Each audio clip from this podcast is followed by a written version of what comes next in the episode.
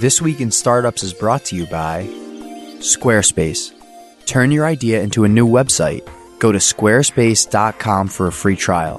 When you're ready to launch, use offer code TWIST to save 10% off your first purchase of a website or domain. Taxfyle. The best way to do your taxes is by not doing them at all. Taxfyle connects individuals and businesses with trusted CPAs that file for you. All you have to do is sign up. Visit taxfyle.com slash twist to get 15% off your tax return today. That's T A X F Y L E dot com slash twist. And Help Scout, the customer service platform built for starting and scaling up. Eligible startups get Help Scout for only $50 a month for their first 12 months. Visit helpscout.com slash twist to learn more. Hey, everybody. Hey, everybody. Welcome to another edition of This Week in Startups. You're in for a treat. You've been asking for it since March of 2013 when the David Heinemeier Hansson was first on This Week in Startups. You know him on the Twitter at DHH, a self-proclaimed loudmouth like myself. Lots of opinions based on a lot of experience. If you haven't read the book, uh, it doesn't have to be crazy at work, which he co-authored with his partner in Basecamp. It's a great book, great read. Uh, and David's been right about a lot of things that have come to fruition. Obviously, Ruby on Rails, he was the uh, creator of, he does the Rework podcast, and he was early on with work from home. What did you see 10 years ago, David? Welcome back to the program. That led you to believe that work from home was going to be so paradigm shifting? And when did you start doing it, uh, you know, as a company? Yeah, so we did it since the beginning. The second I started working with Jason in 2001, that all happened off a blog post that he had made to Signal versus Noise, the blog that's still running today, talking about like, hey, I gotta understand programming. Is there anyone out there? It was an open call. Is there anyone out there who can help me? I sent him an email, and that email went to a back and forth, and we started working together. Um, and for about six months, we didn't even speak on the phone. It was just email, IM. That was the whole thing. So from inception, Jason and I started working remote. So by the time 2010, for example, rolls around, we've been working remote for 10 years. And we wrote a book on this called Remote Office Not Required in 2013. And I thought, man, we're really late to this game. Everyone must clearly understand that remote is the future of knowledge work and that we're just stating the obvious. And what it turned out was that book was even early that this great um, sort of awakening of the wonders of remote work really does not seem to have uh, come out broadly until just in the last few years, which just strikes me as odd. I've almost been working remotely now for 20 years.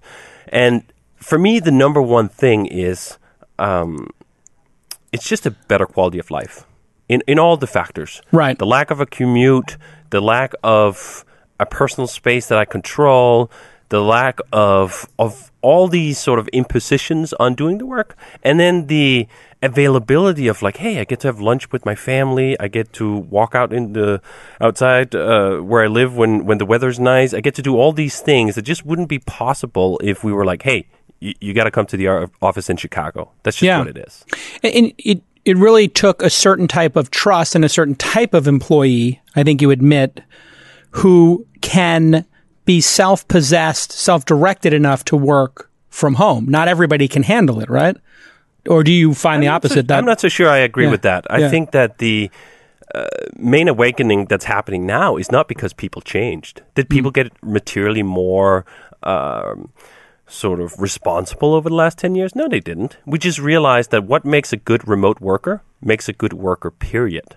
And Mm. that really, let's not even focus on the worker. What makes a good remote working environment is what makes a good work, working environment, period.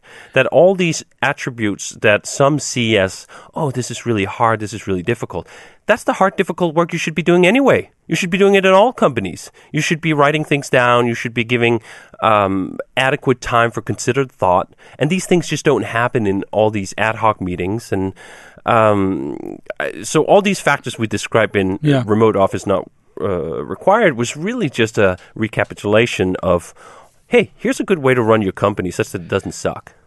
I, you know, I, I agree with that because you know, sometimes the failure of the team member, the employer, the employee in this um, relationship, is the failure of the manager not being clear about what the expectation is, what the outcome is, right? And so you're like, well, we just need to fill these positions, have bodies in a room, but you haven't made it clear to the employee. Here is the output. Here is why you're here.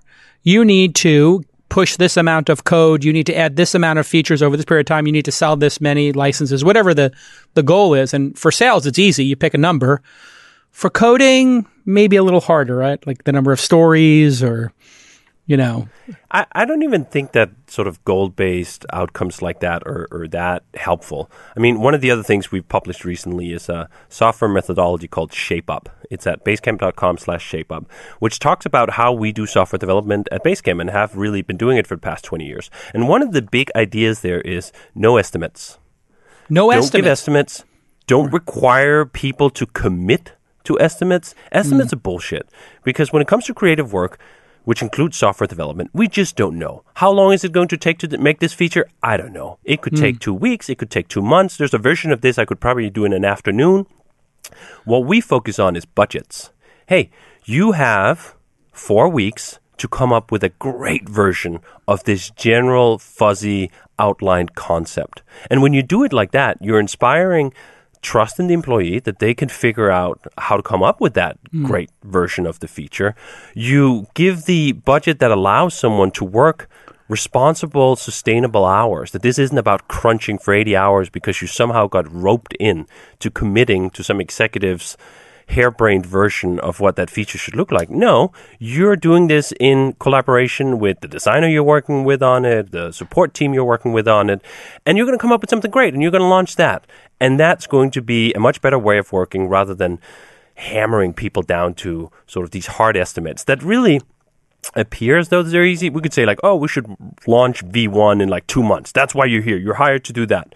Well, does the employee have any control over what goes into V1? If they don't, then it's really bullshit. Yeah, it's it's very interesting. The point system when I first heard it, I was like, oh, that's interesting. Okay, so we're going to quantify something like you're saying that's artistic in its nature, creative in its nature, and so it's aspirationally very appealing to the business side, right? Like, oh, we have some predictability. Oh, we can take these artists and we can make them into widgets and we can define them like a sales executive. But the truth is, it is creative. And if you give pe- a lot of this is about trust, right? I think remote work is about trust and giving people taking out the point system really is about trust with the team. And we have a team that's qualified and you trust them, you say, listen, here's the canvas, four weeks. Here's the goal, a product that's worth paying for. Go. You know, it, you, you treat people like adults and, you know, you, you might get a better result. I, I guarantee you, you're going to get a better result. There's been just sort of a, a ton of research into this. Um, Drive 2.0 was a, a, Daniel Pink's book, which outlines basically what motivates employees. Mm. And you go, they're motivated by mastery, autonomy, purpose. These right. are the things you can get when you line work up in this way. And I think that the sad thing about the agile development approach, which was it was full of good ideas, but this point based system is is really a bad idea. Not hmm. only uh, maybe there was a kernel of a good idea inside here that like these points they could be. Uh, personal, but but oftentimes they're not, right? They're they're treated as objective, as those programmers are just these machines you can plug in, and you take out one programmer, oh, you lose fifteen points. You plug in another programmer, you gain fifteen points that's just not how things work. That's not how humans work. And I think it's just a, based on a fundamental misunderstanding of of that, which makes it just a, a poor way of working. Yeah, it's uh, it's very interesting. I think there's there was a goal in there, and like any incentive system, this is one of the big problems with creating an incentive system in your own company is that people then start to think the incentive system is the goal of the company as yes. opposed to the product. So you're like, okay, we need to get this many more customers. Like, okay, let's get these customers. And then you find out those customers churn next month or next year. Right. They didn't actually need the product. Well, right? they're, they're, Wells Fargo, right? You sign up a bunch of, yeah. you make a metric that is accounts opened, and the people underneath you who are being whipped into fulfilling those quotas, they will meet them by any means necessary, including opening accounts for dead people, right? And yeah. Oh, and fraud. I mean, really, you woke up one day and you had six accounts, and you're like, "What happened here?" It's like, oh, fraud, and, and incentive and system gone awry. Yeah. This is the problem with all incentive systems. Incentive systems are simply bunk. Uh, there's another great book called Punished by Rewards by Alfie Kohn that outlines all the scientific research on why incentive systems don't work. And the key reason is that they push out the intrinsic motivation that someone might have to do good work. And they replace it with extrin- extrinsic motivation, which is simply, I'm going to sort of just optimize this thing I'm being told to optimize for. Right. In programming and in software development, people have tried for a long time. I mean, all the way back in the 80s, we could count lines of code. If we count lines of, lines of code, we'll find the most productive programmer, right? I think it was even Bill Gates who said something about if, if you were giving sort of bonuses for um, lines of code, it's it's like uh, declaring the heaviest airplane to be a success. That's just not how these things are measured. The best program is not the biggest program. The most productive programmer is not the programmer who writes the most lines of code. Yeah. And, and when you get to scale and a bunch of MBAs come into the business and try to quantify it, and now you've got people thinking in this sort of metacognition about the business and they try to make it into a system, right? And it's like trying to make, you would never do that with music, right? Or if you did, you'd create a boy band where you'd be like, okay, well, we've just manufactured you know, Boyz II Men or whatever we think people want, but it wouldn't stand the test of the times like Bob Dylan does or, you know, whichever artist actually wrote something soulfully.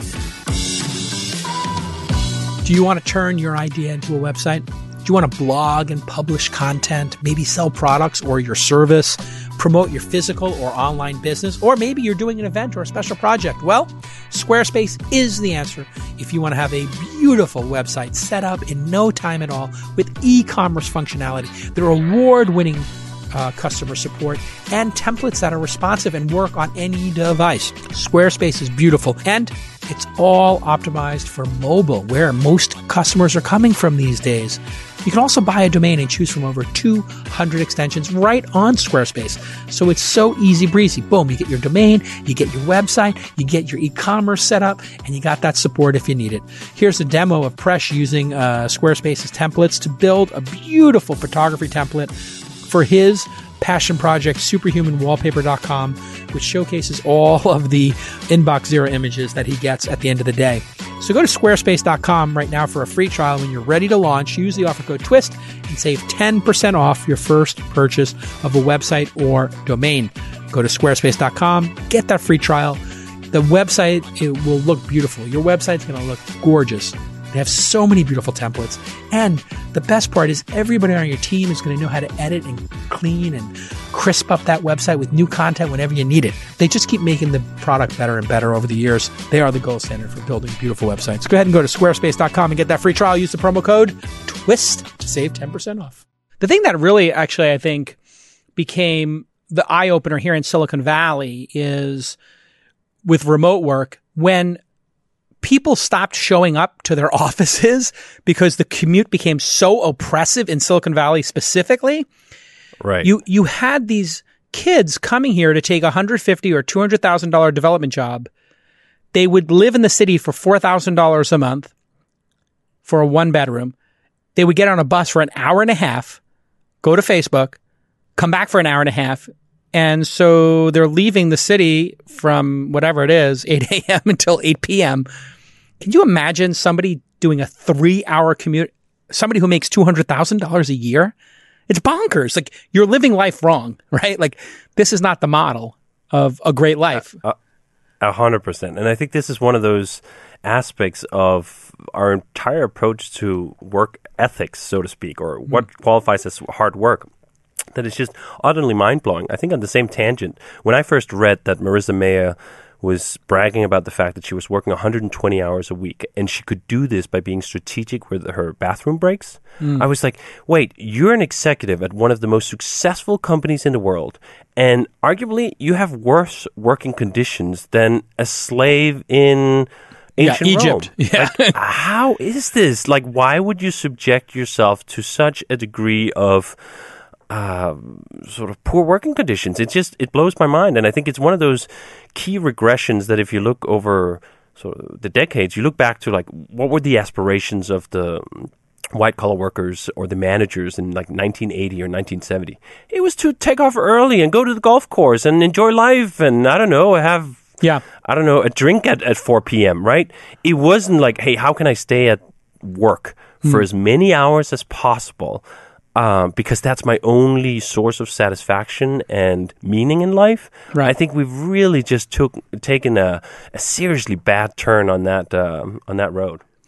Now, if a person is an elite athlete, uh, Navy SEAL, an artist, uh, and they pursue their art, basketball, you know, ice skating, whatever it is they're doing, training for the Olympics, whatever, and they do it for 60, 70, 80 hours a week, and the time passes really quickly and they love it, you don't have a problem with that.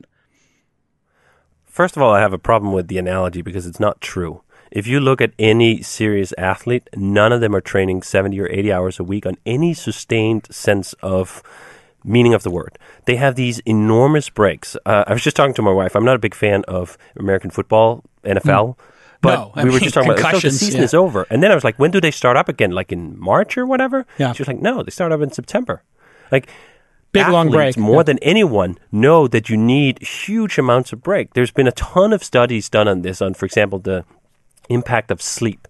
There's a, a great company in Chicago, I think it's called Sleep Advisors, or oh man, I should know this. Hopefully, we can put it in the show notes. But Yeah. they consult for major um, franchises, NFL, NBA, and so on. They've quantified just the dramatic effects you get from getting better sleep, getting better rest.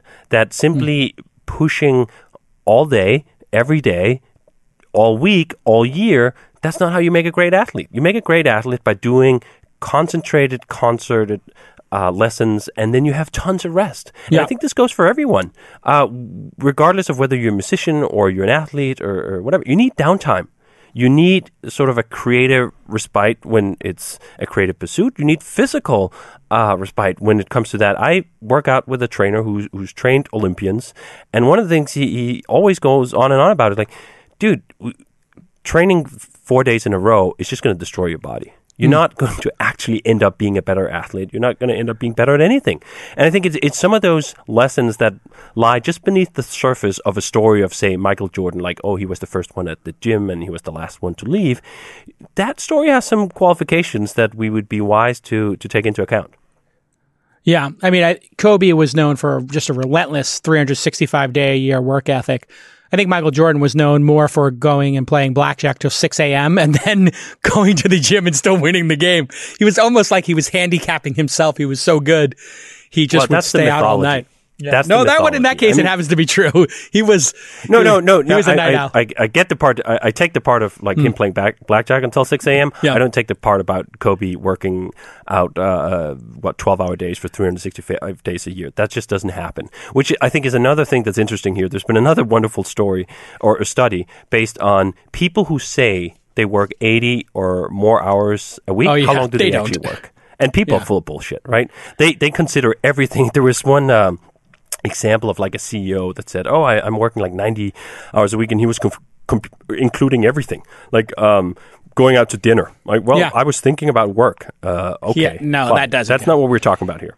I, I tell people who work for me that the average person in our investment company puts in, I think, 45 to 55 hours a week. Of that, probably 30 to 45 is in the office, and probably five is like responding to emails or texts and stuff like that, off hours. I think a solid 50 um, and sometimes 60 is like the upper bounds of not burning out. That's where I've come to in my career is like, yeah, you know, you, there are times when things are competitive and you you have to ratchet things up. I've been in those situations, but I think sustainability for me is somewhere in that 50 hour a week range. What do you think a sustainable work schedule is? I mean, obviously it varies by person, but let's just say in business, you're in a competitive environment, you want to win. Yeah, I think what's also fascinating about this is that we don't have to sort of just grasp numbers out of personal anecdotes. Yeah. That this kind of stuff has been studied intensely as well, and it's been codified into these social contracts that you we're going to have eight hours for work, eight hours for play, and eight hours for sleep. That working a forty-hour work week is actually a really uh, well-designed system, and it wasn't designed out of benevolence. Like it was Henry Ford constructing the Model T assembly line going, Yeah. do you know what? If I make my workers work 50 hours a week or 60 hours a week, they just end up making more mistakes, putting parts in the wrong way, and I have to take essentially automobiles that aren't working right back and fix them, and it costs more. And, So and his other I just- reasoning, yeah, his other reasoning was, I want my workers to have a car and have a longer weekend to go drive it somewhere and stay at a motel yes. overnight. So he's actually thinking, and I think this is one of the things that tech people have to start thinking about is, well, what do we want our what do we want the consumer base to be? And when you think about minimum wage, one of the best arguments for Apple or Amazon paying 15 or 20 bucks an hour, which is the minimum wage in Australia and other, you know, sort of more functioning democracies, is like, you know what? If they have that extra five bucks, maybe they buy an iPhone, you know, every 18 months instead of 36. Like it's actually going to benefit you in the long term. And they did it up in Seattle. And it turned out the restaurant, they thought the restaurants were going to all go out of business. And it turns out they had more customers. And it was like, hey, geniuses, the people who work at the restaurants are going to other restaurants because they can afford it again. It's Yeah, kind of it's interesting. One of those things where just like, hey, if we just made a slightly fairer, uh, equitable society, oh wait, it's better for everyone. Yeah. Like having just a tiny handful of people hoarding everything at the top, it doesn't even benefit the tiny handful of people hoarding everything at the top. It's just you end up creating a worse society in all the factors, right? Not just the economy, but politically and socially, and and on any factor you care measure the prosperity and success of a society, you end up just fucking it up.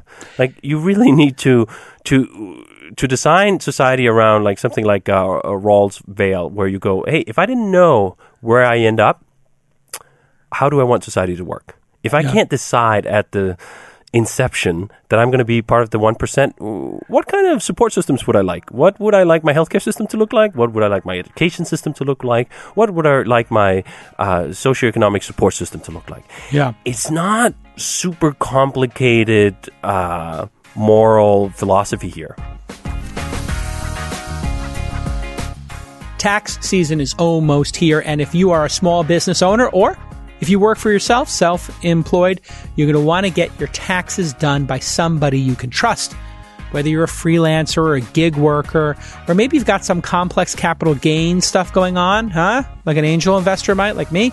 Well, Tax File is the answer. You can get your taxes done without having to waste time or money looking for the perfect CPA. Yes, you can use Tax File, T A X F Y L E, and it's trusted by over 50,000 customers across the country. Tax File is an on demand tax filing app that connects consumers to professional CPAs within minutes. CPAs are routed to jobs based on specialization, so you can rest assured that you'll always be connected with the right pro for your job. Taxfyle offers safe, secure document sharing, which is essential, in app communication between you and your pro, so you're not wasting any time, and crystal clear transparency throughout every step of the process. So here is your call to action, the old CTA. Just sign up and get connected to a pro and watch the magic happen. Visit taxfyle.com slash twist to get 15% off your return up to $20. And that's T-A-X-F-Y-L-E dot com slash twist, T-W-I-S-T. Thanks again to Taxfyle for supporting independent media like This Week in Startups. Let's get back to this amazing episode. You grew up in Denmark? I know you went to university there. And, and that is interesting. There's a term, getting to Denmark, which means getting to a high functioning society amongst the elites in the globe, like when they go to Davos and other places. I haven't been to Davos, but at other conversations with these globalist type people, they're like, we have to get to Denmark, which is a really great compliment. It means what the people want is what they get in their government. Yeah, when we look at America and how amazing we've performed on a capitalistic basis, but how poorly we've performed in government services, healthcare and education are a disaster here. We spend the most, we get the least. But on a capitalist basis, we have the giant companies that for a little 300 million person country are, you know, taking over the globe. Uh, and we are the benefactors of that as a country. What do you think about that balance where our government's completely dysfunctional? We don't get what we need out of it, yet we spend all this money. But capitalism, you know, unconstrained capitalism in America, I would call it, or very vibrant, uh, you know, less rules based capitalism, let's call it. Fluid capitalism, extreme capitalism. There's got to be a word for it. Uh, extreme capitalism. Late capitalism. stage. Late stage, I think, is the insulting word for it because it kind of says like this is the end of the game. Yes. So late stage capitalism or extreme capitalism, I'll call it. Um, what, what it was it worth it or not worth it because we do, you know, have Google and Facebook and Amazon and all these incredible services, Uber, Airbnb. We we are the owners of those as a country, those companies, right? So was it worth it or not? Well, first of all, we're not the owners. There's a small handful of people who are the owners who get the benefits, uh, the lion's share of the benefits of those companies. So, positing as though like, hey, this is a shared benefit to America is is doing a disservice to all the people who this is not a benefit at all. In fact, they are the prey. Uh, if you look at companies like Facebook and Google, there's certainly people who benefit from it, and Oh, then yeah. are certain people who are being exploited by it. And I think perhaps that's even more concrete when you look at the gig economy and you look at companies like um, Uber or DoorDash or, or any of these other atrocious companies who essentially have built their wealth off exploitation and violation of of people and misclassify, misclassifying them as uh, as contractors instead of workers. But let's put that aside and take the big picture first, which is sort of is capitalism a good thing? I, uh, this is one of those arguments that I always find so fascinating because in the context of you saying uh, getting to Denmark, that's the goal, right? Denmark is a capitalist system. What are you talking about? They're free markets. They're free companies. They're not state-owned companies. Um, much of Western Europe has simply decided that there's certain parts of the economy, that certain parts of society that operate poorly under market economics. They are education and healthcare in particular. So if you look at uh, most of Western Europe, and it's not just Denmark, although Denmark is perhaps a well, really all of Scandinavia is a, a particularly well functioning uh, example of the government running healthcare, not paying for insurance, running. Like the doctors at the hospitals, they're employed by the government. The same thing in the UK. And you take education, the universities in Denmark, they're not sort of private universities where the government kicks in on, on the debt scale. No, they're run by the government. And you know what? They're run really well. In fact, when I came from Denmark to here, I was astounded at just how poorly those two parts worked. When I came to the US, I had a, a girlfriend at the time who was enrolled in Loyola University. And first of all, the cost was just obscene. I think we were paying something like thirty or thirty-five grand a year for uh, for that. I, I forget the specifics. Sounds Which, about when right. you come from a com- uh, country like Denmark, where education is not only uh, paid for by the government, there's a stipend for any student to cover basic living expenses. Explain that because that's mind blowing to Americans. Explain how the stipend works. How much is it? How do you get it technically? Like, It, it, it's not means tested. So if you are a well, actually, that's not entirely true. If if you work, um, uh, anyway, let me just go to the, to the basics. Yeah. The basics is that you get about a thousand bucks a month to pay for your living expenses while you attend university, and you can do this for up to I think like six years or something. Which a master's degree in Denmark is, is usually around five years, and then they allow you one year to essentially gap it. Most people don't necessarily finish their master's degree in five years. Um, and then I think there's probably also an extension available if you pursue a PhD. The the interesting part for me though, where you can sort of say, um, like, how is this affordable? Is that in an American frame of mind, you think like, oh, is the government really paying like thirty or forty or fifty grand a year for all these students? Of course they're not. The education system is incentivized to be efficient. My entire education at the Copenhagen Business School, I looked at this once and I thought it was something like $18,000 for a three year bachelor's degree. Like that, that was what it cost the Danish state to produce that education. And you go like, well, that's obviously a lot less. I know there are some examples where in-state tuition and so on and so forth. But if you just say, what does it cost to educate anyone who wants a higher education and give them the stipend to allow them to live while they do so, what will it cost society? And the answer is a whole lot less than you would think, a whole lot less than what is spent on the American system, which is a system that's heavily gate kept, right? Yeah. Where either you have to have these extreme uh, grades and you almost have to prepare for college and kindergarten, or you have to be very wealthy. I mean, that's a broken system. And then on healthcare, it's the same thing. Denmark has great healthcare. Now, every society, even if they have great healthcare, have people who complain about that healthcare. That's just the, the nature of it, right? But if you look at the overall stats, uh, life expectancy and and and all these basic things, uh, Denmark does just way better than the U.S. And Denmark spends something I think it's like eight percent of GDP, and the U.S. spent eighteen percent of GDP Yeah, on healthcare. so you obvious go, the system here you have two wrong, of the yeah. most important functions of society healthcare and education. The American system is a for profit capitalist system that is just being whipped by state funded and run systems. And you go like, do you know what? That should just give you some room for pause here that maybe the capitalist system in all factors of the society is not the clear answer. That doesn't mean that we can't have uh, for-profit companies producing phones. Yeah, that works great. Like, hey, get your phone on the free market. You just you're not that interested in the free market when you're about to die. Yeah, I mean it. It does seem like when you do this hybrid of because we do have Medicare and we have some state-sponsored things and we have some like.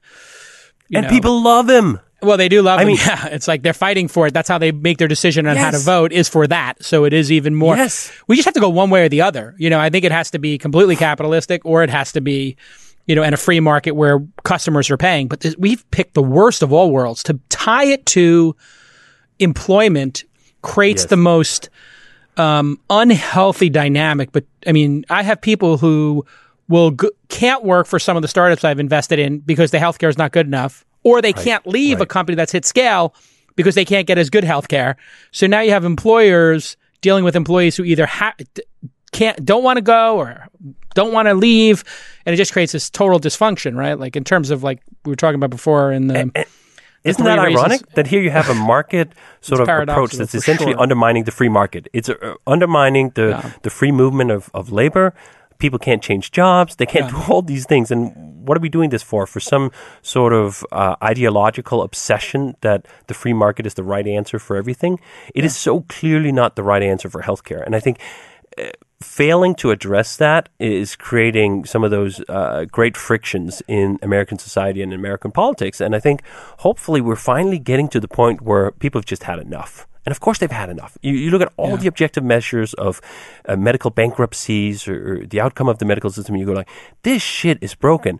And I say time, that as s- someone who's very rich, Yeah. in in sort of comparison to to The sort of average. the standard, and I can afford any kind of healthcare I want, and I've gotten any kind of healthcare I've wanted, and the system is still completely insane. I go in to get some sort of checkup. I have to fill out more papers than I don't know applying for a driver's license in the Soviet Union would have Yeah. required. Right? You go like the system is baroquely uh, bureaucratic and just the whole wrestling of everything with insurances and so on.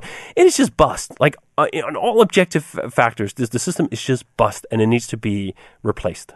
Yeah, I, mean, in this we are in agreement, and, and, and it seems like when you talk about getting to Denmark, America, it seems like it takes an extra decade or two to get through these things. If you look at gay marriage and you look at um, cannabis regulation, you know we're so far behind on these things, and then it tips no. at a certain point. No, this is what gives me such hope about America. Yeah. That uh, for all the failings in America, there is absolutely a willingness to change. Uh, Well, no, cannabis, that- I- we're in not, agreement. not legal in Denmark. Not legal in not Denmark. legal in Denmark? Not legal in almost all of Europe. There That's is a- crazy. uh, Portugal and and, and in uh, in Holland, these things there's either uh, decriminalizations or full on legalization. It's not legal anywhere else, and Wow. this has happened in the U.S. in a very relatively short amount of time. And this is what gives me such hope and why I agitate so lively for, for all these advantages. Yeah. I know American can do this.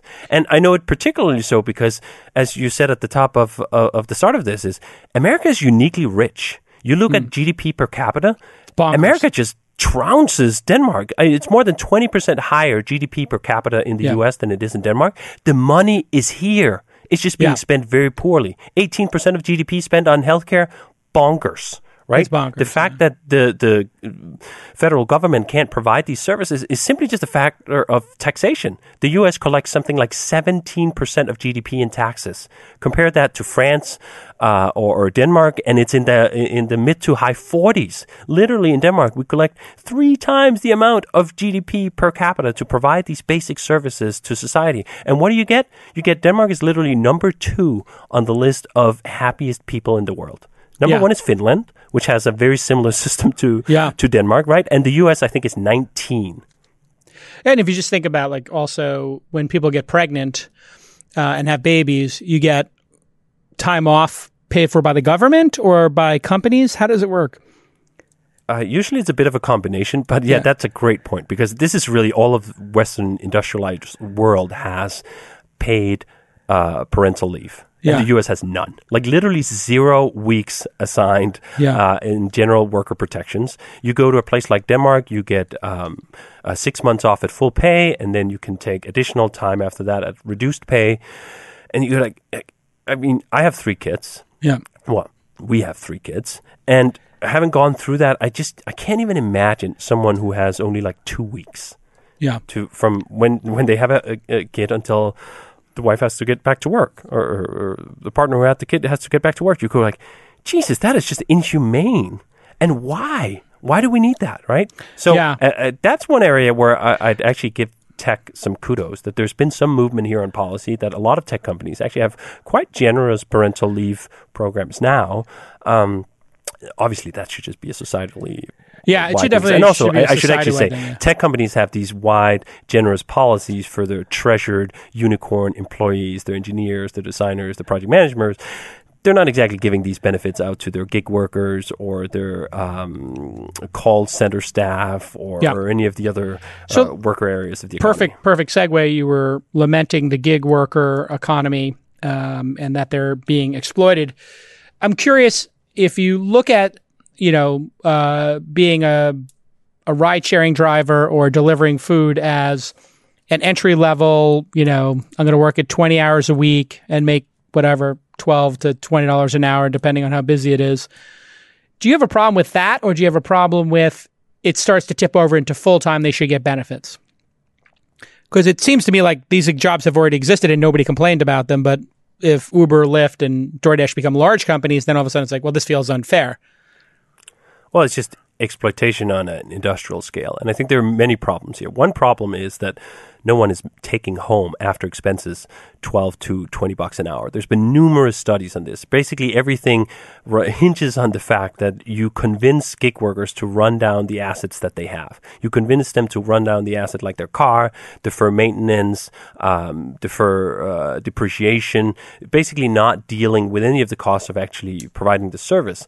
And so e- even in the best of cases, or I don't even know if it's a best case, even in the case where someone just works 10 hours a week because they want to make some extra cash, is utterly exploitive.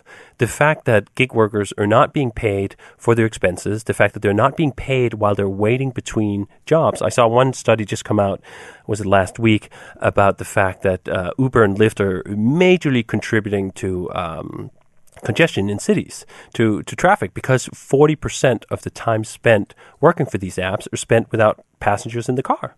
And those 40% of that hours, they're not being paid for that hours. You're so like, if a freelancer, though, I mean, you you've worked with a lot of freelancers. If a freelancer is between writing blog posts or designing logos, um, but they want that flexibility, shouldn't they be able to have it and be 1099? I think th- I think there or can only rich there's a- people be there's a- 1099?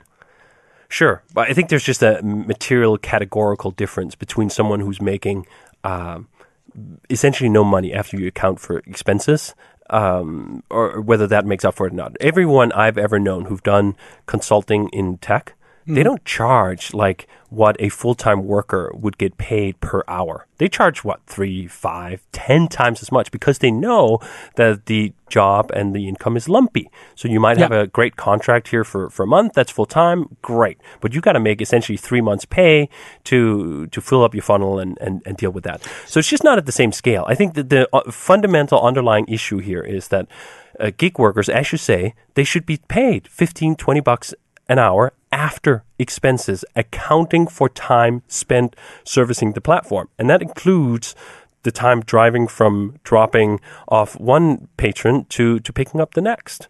yeah, I Um, think now I Uber this- is doing that. They they they pay for that time, but I don't think they pay for the wait time. And there's a minimum now uh, with the fifty cents an hour or whatever, uh, fifty cents a mile fees. So I don't think you're correct in that they're making under what would be minimum wage in any case. Because how, why would millions of people then choose those jobs, David? If there's so many other jobs that are looking, like why would you choose to do this They're- if there are not. so many out this there? is this is this is desperation. When you have some, it's kind of like why would anyone ever get a payday loan? You know what the interest rates are on payday loans? They're outrageous. Why would anyone ever do it? This is a multi-billion-dollar industry.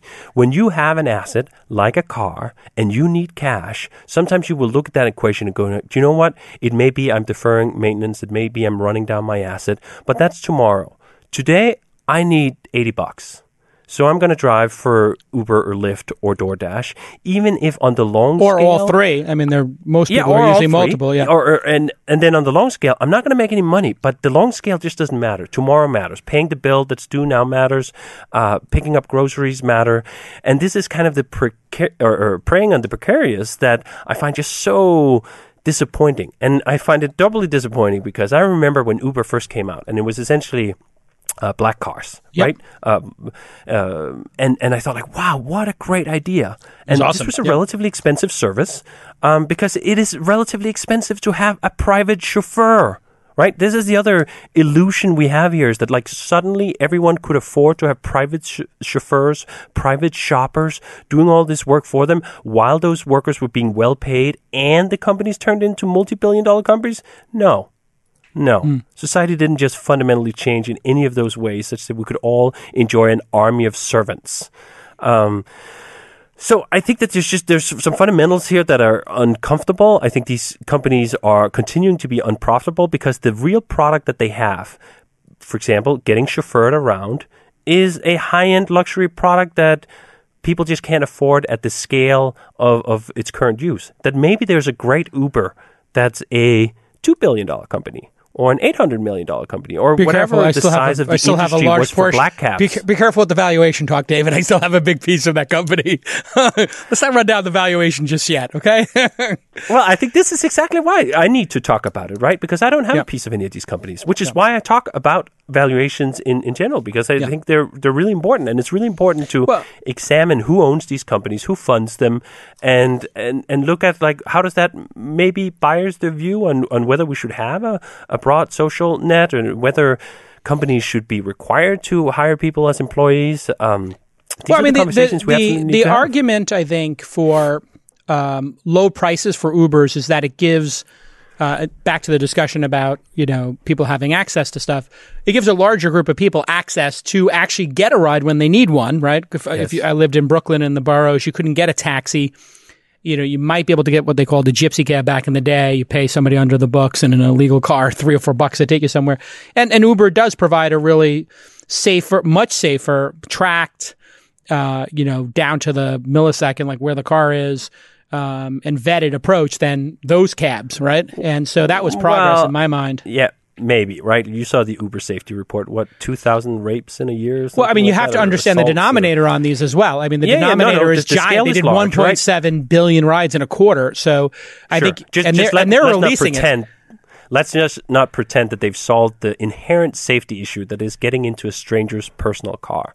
Right? They haven't. Yeah. Right? Maybe But they they've made it better. much And safer, I don't even they- want to argue that point because I I think uh, you're I think they've made it- I think they've made it much Uber safer than a cab. better- Uber is a better product in the user experience. Yeah. i- i- in user experience. There's and no safer. doubt you admit that, it's right? safer, right? I Maybe. mean, it, it has I, to I'm be not gonna safer if that point, but I would put that one aside. here's the thing: it, it has to be safer because you know exactly where the cab is at every point, and you have the the credit card number of the passenger. So for both parties, you have their entire history of where they've taken people, and you have the minute by minute location, second by second location of the car. With a cab, you know, you could have any people used to share licenses in the yellow cabs and they could drive anywhere and they're not tracked. And there's no central dispatch tracking it in real time where you can press the safety button and say there's a problem.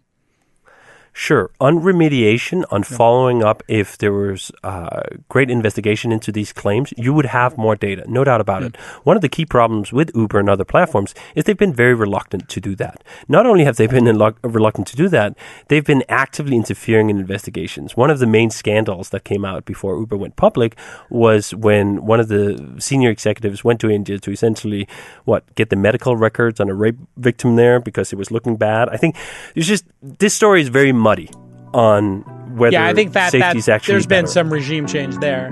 But you you don't Yeah, sure, right? Do you know it costs at least five times as much to acquire a new customer as it does to keep an existing one? Your existing clients are your best new clients. Don't lose them.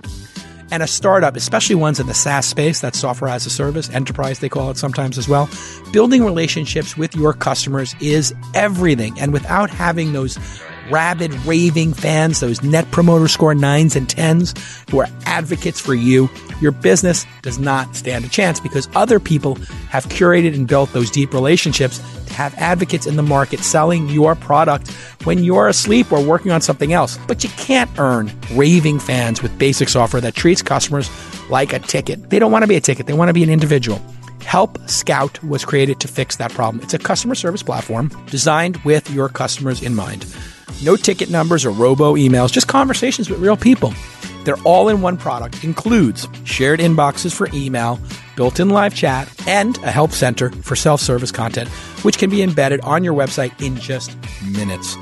As your business scales from 100 to 10,000 to a million customers, Help Scout grows with you and leaves customers with a delightful human experience. Over 10,000 of the world's most customer centric businesses like Basecamp, Trello, Figma, Superhuman, and Zapier are using Help Scout to talk with their customers and build that deep bond and turn them into superfans. Eligible startups under 1 million in funding, less than 2 years old can access everything Help Scout has to offer for only $50 a month. For your first year, visit helpscout.com/twist to learn more. That's helpscout.com/twist to get started today. And thanks to my friends at Help Scout for supporting independent media like This Week in Startups. It means a lot to the fans of this show and to me and my team. Okay, let's get back to this amazing episode. What do you think the result should be of because this is one of the statistics I got early on from TK and other folks was and it's still true today. The majority of drivers are switching from 10 hours to 50 hours the next week, like massive swings in how often they want to work and how they want to work. You're a proponent of people having agency, you just said, and you wrote a book about it. You've orchestrated your company around that. So you yourself say, hey, this is how white collar workers should work. Shouldn't the blue collar workers be able to have the same freedom that you yourself promote for white collar workers? Set their own schedule. I, I think that's that's a great debate because it's this fallacy of what blue collar workers want most of all is the freedom to choose. They want the flexibility. Absolutely not. If you ask these people, what would you rather? Would you rather have the flexibility to set your own hours, or would you rather be paid, let's say, 15 bucks an hour, have benefits, have uh, sort of an expectable schedule? They'd go like, of course, I'd rather have those things. I'd no, I think you're 100% wrong. Income. You just said yourself that you want to have lunch with your family and go for a walk outside. That's exactly what these people want. They're no different than you, look, David. Look, they want to drop their kids off at school. No, that's exactly what they're doing. They're dropping their kids off at school. They drive Uber for a couple hours, pick their kids up, drop them off at whatever they're doing in the, you know, sports or something, and then they go do a couple of rides. That's exactly the pattern of people who are using the gig economy is that they want to do hours of That's work the- in pockets that they can set. That's That what they is the idealized themselves. version of, of the people who don't live at the edge of precarity. I just heard a stat that was 90% of all the Uber drivers in New York, they work full time. And when you talk to these drivers, as I've done a fair bit, not on Uber because I refuse to, to use Uber after the torrent of scandals, but I still use Lyft. And i- Lyft is essentially the same system with marginally better uh, governance, perhaps. Uh, but when you talk to these workers, like their concerns are not like, oh yeah, and then like in the morning I was just playing with my kids and, and the, no, no. Why Like, would they work full poor time? people getting Wait, wait, exploited. but if you're saying that they're making less than minimum wage and they're being exploited and they're working full time, why wouldn't they take one of the massive number of full time jobs available at Starbucks, Apple, Walmart, Target, all these places that can't find workers today? Those people cannot Or- find or- or- workers and they pay 15 bucks an hour. 12 to 15 an hour at those places. Why would they take the car driving job if it's so bad? That's where I think your Well, argument breaks down because they're opting into it. And you said before, like, well, they're doing it on the margins. But now you're saying they do it full time, which might be the case in New York. If they are full time in New York, aren't there better options if they're making under minimum wage? Which they're not. They're making, Well, clear- it's guaranteed in New York that for they're a lot making. of people, right? Yeah. Which is why the churn is so high. I I saw another stat is, is basically like 100% of the drivers churn every year or something like that. Like truly astronomically high uh, Not that churn high, rates. yeah. And part of that is that um, people realize what the true cost is after it's been a while. Like taking two Uber rides or doing it for a month, you don't incur any of the costs that are inherent with driving your own automobile around, right? You're not going to be changing tires. You're not going to be having to change a transmission. You're not going to do any of the things that happen if you drive 200,000 miles, right? So I think the this idealized version that it is essentially sort of suburban people who want just want to make a little bit of extra cash, and that is how this is made up. It's just bunk. It's not.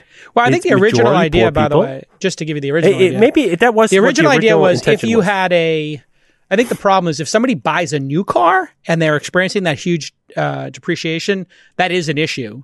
Uh, the idea always was with Lyft, especially or Zimride and Sidecar, those first ones was, hey, you got this car already. You know, you've already bought it. That's the you might as well use it for some and make a little extra money on the side and pay for it. And that was sort of the expectation in the early days. And then it people liked it so much, the drivers liked it so much, they opted into doing it as careers because those people do have agency and could go work in other jobs. You, I think is one of the problems where your argument breaks down, David, is that you think rich people have agency and can change jobs, and you think the poor people are, are, don't have agency and can't change jobs. They can. This just happens to be a entry level job. Yeah. That's how I look yeah, at it. It's an entry level job. Change from, from from one level of exploitation to the next. If you look at the people who are actually making minimum wage, which by the way is not fifteen dollars in most of the country, right? Like it's closer to no, seven it, or eight bucks yeah. uh, in, in, most of the country. It, oftentimes, like people who, who, are making minimum wage and, and dealing with that situation, they don't have real agency. They don't just work one job. They work multiple jobs. And in, in any case, I think this is sort of maybe I mean, as as some of these arguments we've had on Twitter, uh, you're an investor in Uber, right? Like, it, I'm not going to convince you that Uber is a predatory uh, organization that exploits poor people because, like. That's just not cognitively dissonant with your no, your, your I, position. You can, right? If you and, want to ask me fair. what my position is, actually, my position on it is, I think it's provided a massive safety net for society of an entry level job that anybody can do at any time to make money. And that actually produce, produces this great foundation, which has resulted in us having the lowest unemployment in the history of the country. Because we have these entry level jobs that people can jump in and out of while they plan for better jobs and increasing their skills, which are freely available to learn on the internet, they can go learn any skill this on the internet. Yes, and, I, I and level up. Great, because this is the American dream pitch that you start sort of at the entry level yeah. and then you have all the opportunities available to you and you yep. will pull yourself up and you will get to a better place. Yes. The only problem with that is the American dream is false in America. If you look at any of the studies on social mobility, the U.S. have one of the lowest degrees of social mobility. Wait, false Basically, how? False that it's not happening or false that it's not possible? well, everything is possible. That's an uninteresting discussion on a socioeconomic level. Well, how possible? The interesting discussion is what at what rates does it happen? At which rate does someone from the bottom ten percent end up in, let's just say, the top forty percent, right? And the rates in the U, and it's not even bottom ten percent. It's more like in, in, in the bottom eighty percent. What what does it take to go from blue collar to to white collar in the U.S.? And this is one of the things I care about because that's what I went through in Denmark. My parents were absolutely uh, uh, working class. They were probably working class poor. I didn't know. I didn't know until I was maybe 16, 18 because I had no consequences from it. I got a wonderful education.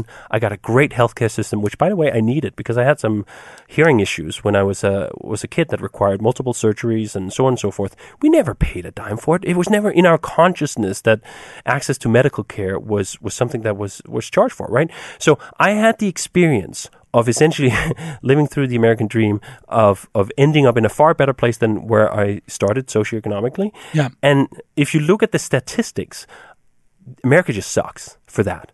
Like, if you were born poor, you are likely to end up poor. There isn't this great transmission of poor people ending up being rich people in the U.S. Why do you think it's that is? possible. There are there are lottery winners. There are uh, exceptional individuals who will sort of defy the odds. That happens all the time. It happens in all societies. But that is not a great way to gauge whether you have a fair and sound society. Um, and why do I think that is? A lot of it is about these uh, um, sort of baselines, right? That hey, can you get a great education if you're poor in the U.S.?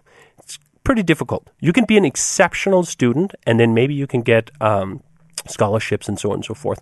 But if we're only allowing the exceptional out of poor people to essentially get a proper education, yeah, well, we really haven't solved anything structurally. We've just allowed a handful of, of very fortunate and uh, perhaps very skilled people to perpetuate the myth that the American dream is still alive, and it's not. It's absolutely dead. Yeah, see that the only problem with the argument that the American dream is not alive is that I see it every day in what I do here in Silicon Valley. Because you see in anecdotes. angel investing. You see anecdotes. You don't, I don't see, see anecdotes. The I, lived I experience scale. of 300 million people. You see Oh. a handful of people, and you see the ones that are exceptional by the fact that they're in front of you. Right? Right. How many poor people are, are making it in front of you, making a pitch to you? None of them. Right? Oh no, that's or not true. If that's they are, true. I- it's the I- exceptional large, uh, I would, proportion of I would say a large number of them come from blue collar backgrounds uh, with their parents. Uh, that actually is a trend where that Again, I how, think how many people have you seen?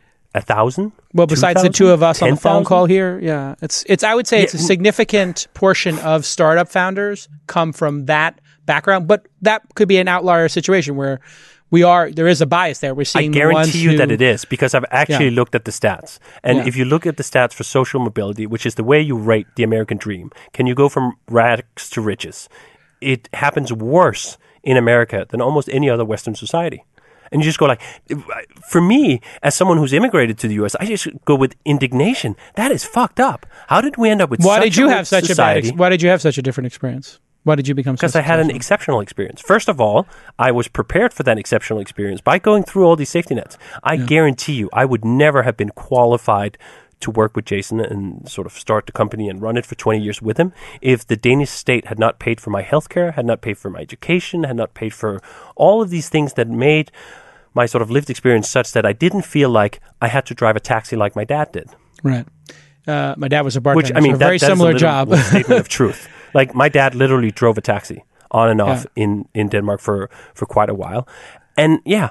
I didn't look forward to, to that being my profession. It didn't even occur to me that that was something that I had to do, right? Like I was Yeah. on a different track right from the get go because How there's much a you- social.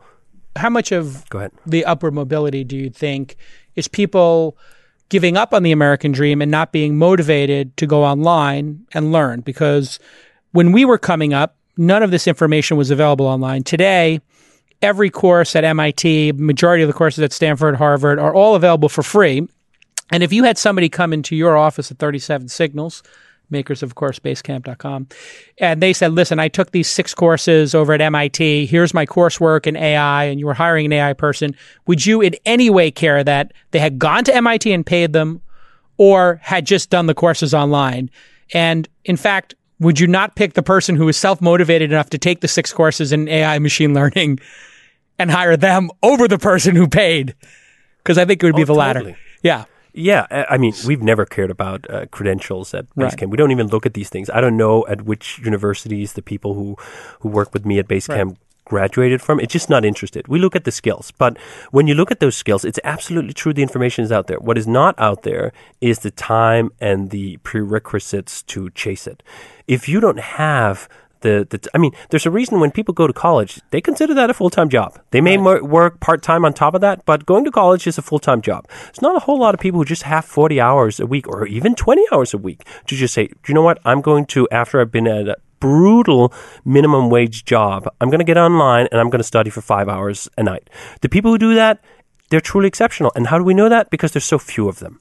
So, Yeah. the, So the- here's the the proof is in problem. the pudding. Yeah, but no, maybe not. This may have to do with motivation because, you know, the average American watches four hours of TV a day. So if they swapped out but two hours of that, just a half of it, and watched educational material, would they not in a year or two be upwardly mobile in your mind? No, because They th- wouldn't. This is this is Really? blaming poor pe- blaming poor people from their for their predicament is just it's not an avenue I think that's very interesting because you can do just comparative social studies. You can look at what happens in societies that have these well functioning social nets that uh, help people up. Like No, no, I, I would argue. trends? I, I'm, I'm in agreement like with I don't think I'm Danes in- are any smarter than Am- Americans, right? Like, Absolutely, it's a better that's system not something to have a Americans great. think. Yeah, we should have a world class education system like the Danish, uh, obviously, and, and we should have world class, you know, uh, healthcare. But putting that aside, the fact is can't. that all the information. I'm just going to well, I- stop you. You can't put those things aside. If all the information is available to learn freely on the internet, freely everywhere you turn, any skill can be learned, and we're hiring people to your own admission based on their skill, not their credentials Yes. then maybe the educational system of going to college and spending all this money and having credentialing should give way to just learning skills quickly and the ability to do that on your own. I mean, yes, much it more affordable, theoretical right? ability, and I think it's fine that it's available as uh, as an option. But I think we have a lar- larger responsibility to society than simply cranking out workers. We should be cranking out citizens, people who are broadly versed in not just a narrow technical skill like, oh, I know JavaScript. Yeah, okay, that's good.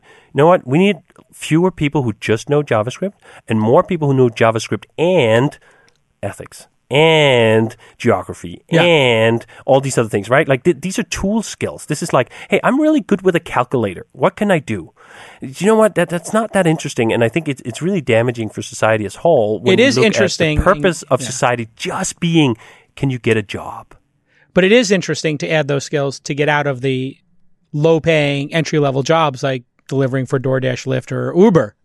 I, agree. It's just not happening, right? You, you can just look at the statistic. Right now, the, the masses working for Why? Uber, Lyft, and DoorDash Why? are not going online and they're not getting Why? these amazing degrees, right? In fact, Why? they're often getting re- because it's hard, right? Like I went to a Hard took a who? university degree that was essentially a Hard for an degree. individual. It had it, it had professors, it had uh, uh, classmates, it had all these reinforcing social constructs that help you learn to just sit down on your own in front of a browser and then expect like you're going to be a world class programmer, you're going to be a world class.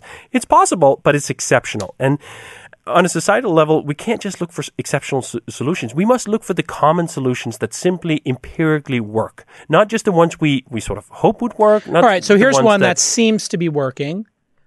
Uh, development schools seem to be producing some number of qualified developers. And obviously, there's some controversy around these income sharing agreements, ISAs. Lambda School is one. That's the one most people know. It's 20 or I think you pay 20 or you do 30,000 and they take a percentage of your salary capped at 30 or something like that. Do you think that's net good for society, that innovation of ISAs? Um, or do you think it's just a band aid capitalistic, you know, acceleration of what's wrong with the American system? Oh, man, Where do you stand you're on that picking up on, on my talking points. That last one, that was a zinger. It is absolutely a bandage on capitalist society failings. The fact that anyone would think that getting a remote sort of learning experience for nine months, like that's something people should be on the hook for 30 grand for, is just truly mind blowing. I think on that particular issue about ISAs, they have all the same incentive pitfalls as subprime mortgage, mortgages did. That essentially the originators of these uh, bonds they get to sell them off and do. I mean, that's the uh, controvert. Well, controversy is a shitty word. The um, sort of uh, It's the rub. backlash backlash Yeah. against Lambda right now is the revelations that they're selling off the ISAs. That Yeah, they put them into a bundle like mortgages and they sell them to Now somebody to go tranche. collect on them. Yeah. Like what the fuck? We've reduced people to tranches in a messing, uh, sort of securitized product, and then they're on the hook and they're being promoted. I read some of this promotional materials from some of the hedge funds and lending institutions who are partnering with Lambda about it, and they're all about this is a great new avenue for attractive uh, returns, and you can get eight percent on like, hey, these are people. Like, do you know what? There's just something something aesthetically extremely revolting around packaging I- people's lives up in this ways, Or- slicing them and then selling them as a securitization. When what we really should have in the first place is what's on the actual docket right now in the political system. Hey, cancel student debt and make higher education tuition free. If That's it's the the, real solution. state-run, affordable one, not let's Yes. give Oh, you know, yeah, no, no, no. fifty like, thousand send dollars everyone to Loyola or something. Stanford or Yeah. totally. No. Yeah, and, and I'm do you know what? I- That's the other thing that I think is so funny about the American system is one of the reasons I don't give a shit about whether someone went to Stanford or Harvard or whatever is I went to Copenhagen Business School. I don't know if it's on list of good schools. I don't think it is. I didn't get an amazing education. I got a good education. It was fine. And you know what? That was that was all I need it. And that's what most people need. They just need a fine education. They don't need a luxury retreat for 50 grand a year that has sort of name brand professors and We're all in agreement on this or- one big time. Yeah, exactly. Yeah, I mean, what are you paying need to go to Caesar's Palace for for education? Yeah, it makes no sense. Like p- people are going 200k in debt, and their job prospect with their philosophy degree or whatever it happens to be, even a developer, is a fraction of the debt they've accumulated. Like Yes. their entire And- and salary. why? For what it got so purpose? it makes no sense. Yeah, Right. and then other Because people it- are again, paying their way to get in. You know, It's deferred. They're not paying 200 grand up front. No one is, right? You Yeah. just you accumulate student debt until you're you're crushed. And this is how we ended up with 1.5 trillion dollars yeah. in And- student debt in the US. It's an absolute emergency. And what the other part about that's just horrific is you know, young people don't have their frontal cortex fully developed, which is where long term decision making comes from, which is why they'll like Yes. do, there's like a lot of viral videos on the internet of like young college kids doing stupid, dangerous shit. It- Yes. It's because they're, they don't have long term thinking yet. It's not, the literally brains are not developed. So they take and on we a life give debt. them the agency for 200 grand of debt? Like, No, it makes, no, sense. I see. I like the I like the idea of lambda school because putting aside the you know bucketing people into like a tranche of here's a thousand loans you're going to make eight percent on it. I like the fact that they it's an option because these are high paying jobs. You have a really good chance of getting one when you graduate, No. even if it's just 60, 70, Well, well, 80K No. as a job. Like, uh, first of all, th- this is, this whole thing with placement rates is I've been getting a lot of information about this. I've Really? You think it's a scam? Uh-huh. Once I started tweeting about it, um, I got a bunch of people who knew what things looked like on the inside who started Yep. sending me messages. Oh, and boy. I Tell think me. once journalists and so on begin digging into what the actual placement rates are, At they're going to see a system that is just underly yeah, at Lambda School that are underly uh, unsustainable. That this just doesn't work very well. That for a lot What of would people, you be literally a- cannot take them just off the whatever they were doing before if they didn't have the prerequisites. Put them through a nine month program. I thought they made people hit a certain side as junior. prerequisites. I don't think they let everybody in, right? They do require some prerequisites. Whatever they're requiring, It may not be enough. the outcomes aren't there. Yeah. I- I- what do you think the outcome there. This is? is not my information to share, Yeah. so I- I'll let the sort of Yeah. journalistic rigor of reporting right, roll let- through. let's do Already a there's been scenario here. great pieces. Okay, let's yeah.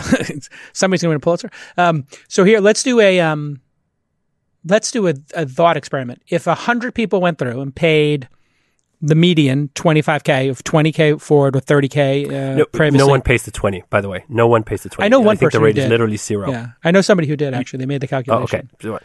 But anyway, 0.1%. it, it's probably a low number because why would you take the risk up Right. front? The whole Um, hook is, is with Yeah. the 30. But it's only 10,000 more. So 30,000 over the course of, you know, whatever, let's call it a $75,000 entry level JavaScript position might be. But anyway, putting that aside, of 100 people, what do you think the number is that have to get a job in tech, you know, in the entire scale to make it worth having this program? What do you think is the acceptable rate?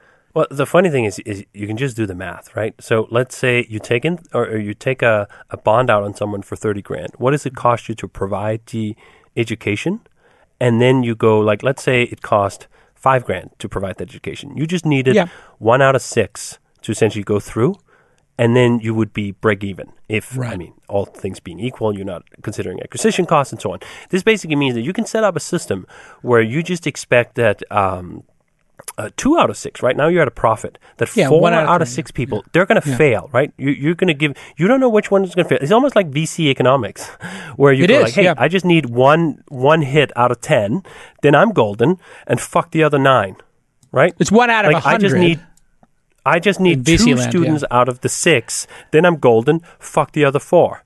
And then you read some of these stories about who the other four were, how they were sold on the program, how they got enrolled Hmm. in it, what they had to give up in life, and so on. And you go like, you know what? Just going fuck the other four. That's a really Are they hard terrible way of selling them? You think they're hard selling them?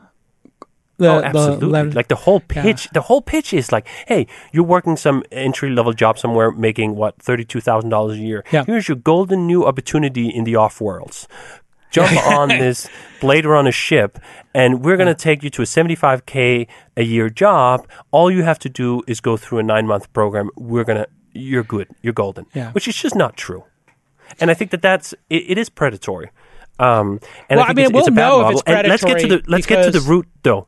Let's get to the Yeah. root, which was you labeled the root. This is a band aid. Do you know how many people who would sign up for thirty grand of debt for a nine month program in Europe? I'll give you a hint. It's zero. yeah. Because they just could go for free. Yeah.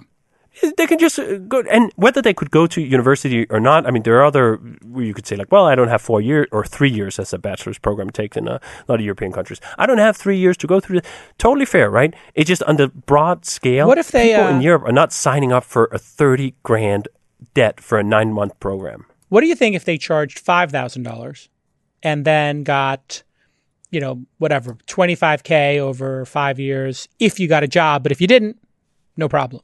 You're you're, you're not I, on I the think, hook. I, I think once Would you you be lower cool the that? economics to such a level where it's not existential, it's completely different. And I think Yeah. it would. Uh, I'd like those models a lot better. And there are actually a bunch of Somebody's doing a free one, right? priced on There's a that. There's a free code Yeah, school. there's there's Yep, yep. I think which it might is be called free right? code Like, school.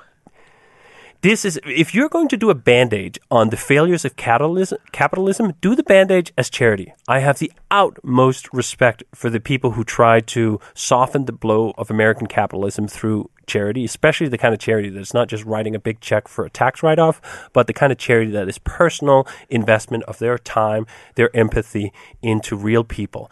That stuff, I, I lay down on my knee and I bow down in admiration and ex- respect. I think that's a great way of going. And then there are other schools that are commercial, but commercial on a completely different level. Some guy was just wrote me last week talking about this school that's like 200 bucks a month. It, it's this Oh, I, I that's great. No sense of vetting this, but that that's still, I mean, twenty five hundred bucks uh, uh, a year, and I think they said the the whole program took about eighteen months or something. So that's roughly in this. It's like playing a phone of what you're bill, you know, about. or your cable bill or something like your phone and cable bill. It's like two Yeah, of your I mean, bills.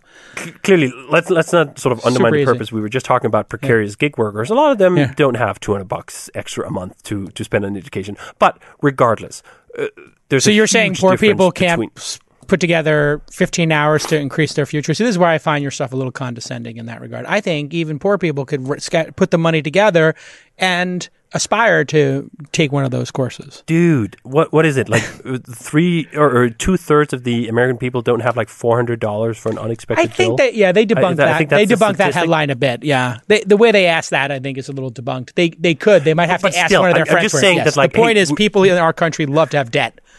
We, I mean, we have a I don't think they debt-driven society. People, I, I think that uh, they Oh, do. Even even affluent they, people, middle class people take debt when they don't need it. I mean, Right, because nothing happened on the general sort of wealth or, or income scale from 1980 forward, Hmm. while education, healthcare, and housing just skyrocketed. So the All right. reason people take on a whole lot of debt is that the expectations of living standards that they were Hmm.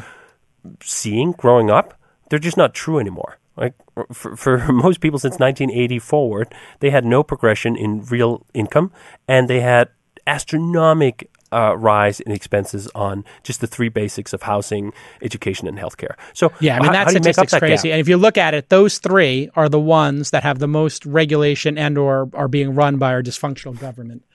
The things that actually have the No, Well, no. I mean again, we, we just have, went over this territory. tons of regulations. I mean, how much they do, regulation is there in education? You can't start a school and give an accreditation. You have to go through this like 20 year process to get accredited as a college, right? I mean, there's a lot of regulation in housing as well, building any kind of new housing, doing th- anything But that's in that's, that's not the differential here. The, the differential is again when you compare about getting to Denmark. Do you think there's a lot of regulation about state-run schools or hospitals in Denmark? I can tell you, yes, there is. But it is a dysfunctional setup when you try to do state regulation around uh, Yeah. sort of this Plus market capitalism. economy in healthcare Yeah. and like right just No, it that. breaks. We're in agreement on that. I mean, when you when you have the government setting a bunch of rules paid for by the people who are lobbying them, who are the benefactors, it's bonkers, right? Like, how does it ever work?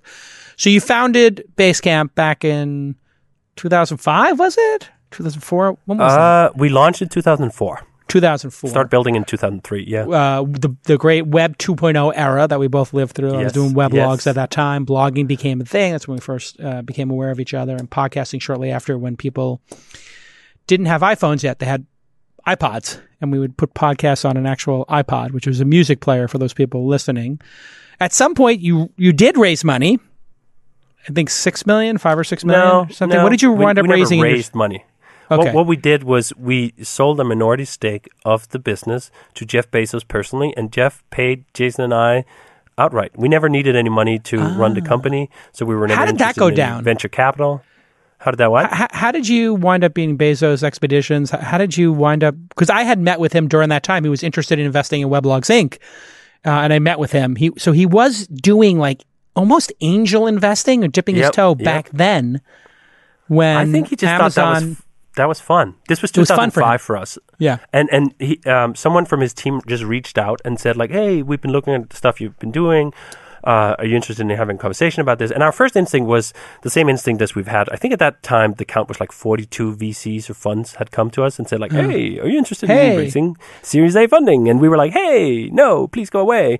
Um, because we weren't, we had a profitable business and we were happy just growing that. We had no interest in it. So Bezos comes along, or Bezos Expeditions team comes along and says like, "Hey, it's interesting," and we just said like, "Well, we're not interested." And he said, "Well, have a conversation." We had the conversation, and we quickly realized that like, this is a hobby. like Yeah. Bezos is having fun with his Yeah. at that time large fortune, which was like one fiftieth the fortune he has today, right? Yeah. Like large fortune, having fun, investing because he sort of it's a way to I guess meet people, interesting people. You get to Yeah, sort of intellectual them and- and curiosity for stuff. sure. You get to um, to to support ideas that are interesting and so on. So we we have the conversation when we went like, hey, and then I think we threw out this ridiculous number right on the valuations. Which is funny because I, I rail about valuations in general, and our Yeah. valuation was absolutely ridiculous, right? We we basically gave him a go away valuation for the Right. company, and he said, um, more or less, how much can I buy? And we went like, Huck. what? I mean, didn't you see the numbers? Um, right? Like they don't make sense. And it's funny because his team, he had this whole team at the time. I think he probably still does. And they said like, "Hey, uh, this doesn't make any sense. Like they're proposing a nonsense deal." And like we knew it was nonsense. Like our our our pitch to him, it was just one page, and I think it had like four numbers on it. And like the main number that matters was what we were asking for in the valuation, and it was basically like a "fuck you" valuation, right? It was What, like what times revenue was it at the time? 100 times revenue? 50 times revenue? uh, it was dumb. I, I forget what the specific one. It was dumb, and it was indeed based on revenue, and the revenue number was really small, and so on. But anyway, he comes back to us and say like, "How much can I buy?" And we went like, "Oh shit!" I mean, we kind of didn't expect you to to to be interested in this nonsense deal, and we then had to talk him down from essentially wanting to buy, I guess, a, a VC size stake 20, 30%. just enough yeah. yeah, something like that. To to just enough where Jason and I could go like, do you know what? If this whole thing blew up, um, because this was still realistic. Like the whole reason Yeah. the valuation was nonsense was because this was a very nascent business that had very little revenue in the grand scheme of things. So it could totally go out of business. Like most things go out of business. Sure. But if we got just a little bit off the table, I wouldn't have to worry about like, hey, the groceries. I wouldn't have to drive an Uber if Right. this failed. Idiot insurance. Right, and- foundational and, and money. this was this was to me this was really that financial clearing point that was like 99% of the value of of sort of chasing money was just getting to the point where you know what I can live a comfortable middle class life and not have to worry about expenses. this is such an important insight, I think, that if you're a if you grew up blue collar, you get inherently. But some other people, I think, don't understand because maybe they grew up middle class and you know they drove a BMW but wanted a Mercedes or something, or their parents were aspirational.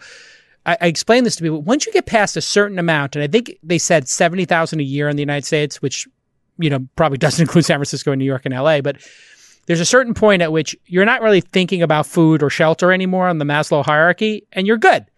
And I try to explain this to people live well below your means and you will be happy. And Naval also talks about this, and he hit the Uber home run and a couple of other ones.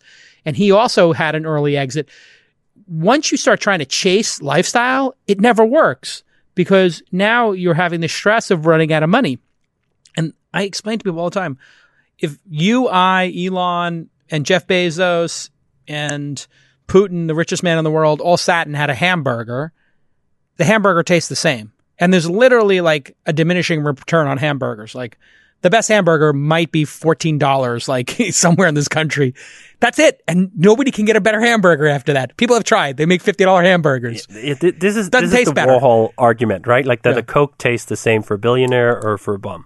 Oh, did he Um, have that as a theory? I like that. Yeah, he he, he did that uh, argument around the Coke that a that Yeah. a Coke is is sort of um, it tastes the same, and and Yeah. absolutely, this is uh, one of those things that I at least treasure from that experience. Growing up, um, working class in Denmark at the time was just what a wonderful life, what wonderful life you have when you you're not on that treadmill.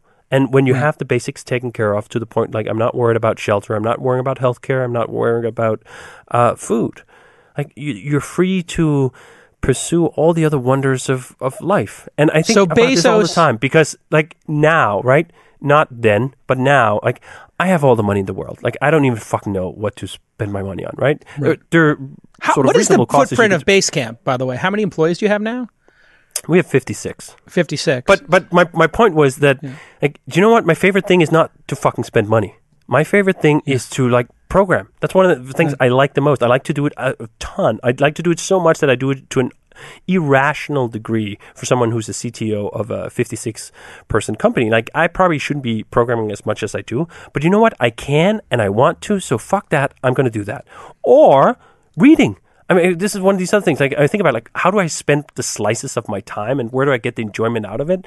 Like, reading as, as one of those things like th- this is a pretty broadly accessible category of ent- entertainment Yeah. um, and it's one of the things I derive Free. the most pleasure from Yeah. um, and then I also of course I also do for rich people shit like driving race cars fast around in a circle um, but, but I'm sort of far, enough, far along enough on that trajectory to like, do you know what? If, if I couldn't do the race car thing and I could just do the programming thing and I could do the reading thing, Good enough. pretty good still. All right, so Jeff Bezos uh, and Bezos Expedition gave you that minimal viable lifestyle. He provided for you this incredible gift, buying shares at an extraordinary price. And for this, you barbecue him incessantly on Twitter as the richest man in the world. And I was breaking your chops about this. You and I have full contact Twitter, even though, unfortunately, as we get older, we seem to be agreeing on so much. Um, Everyone becomes a socialist eventually, so I'm just dragging you along a little faster than I know progression. it's so true. I tell you, I'm I'm a I love capitalism, even late stage capitalism, but I just think that we've screwed up so bad on healthcare and education that objectively, if we've done this bad, we need to look at who's done it great and just fucking copy the system. Like literally, just need to go over there and fucking photocopy because this is a shit show where people are scared of getting sick and they're not able to just get a basic education at a cheap price.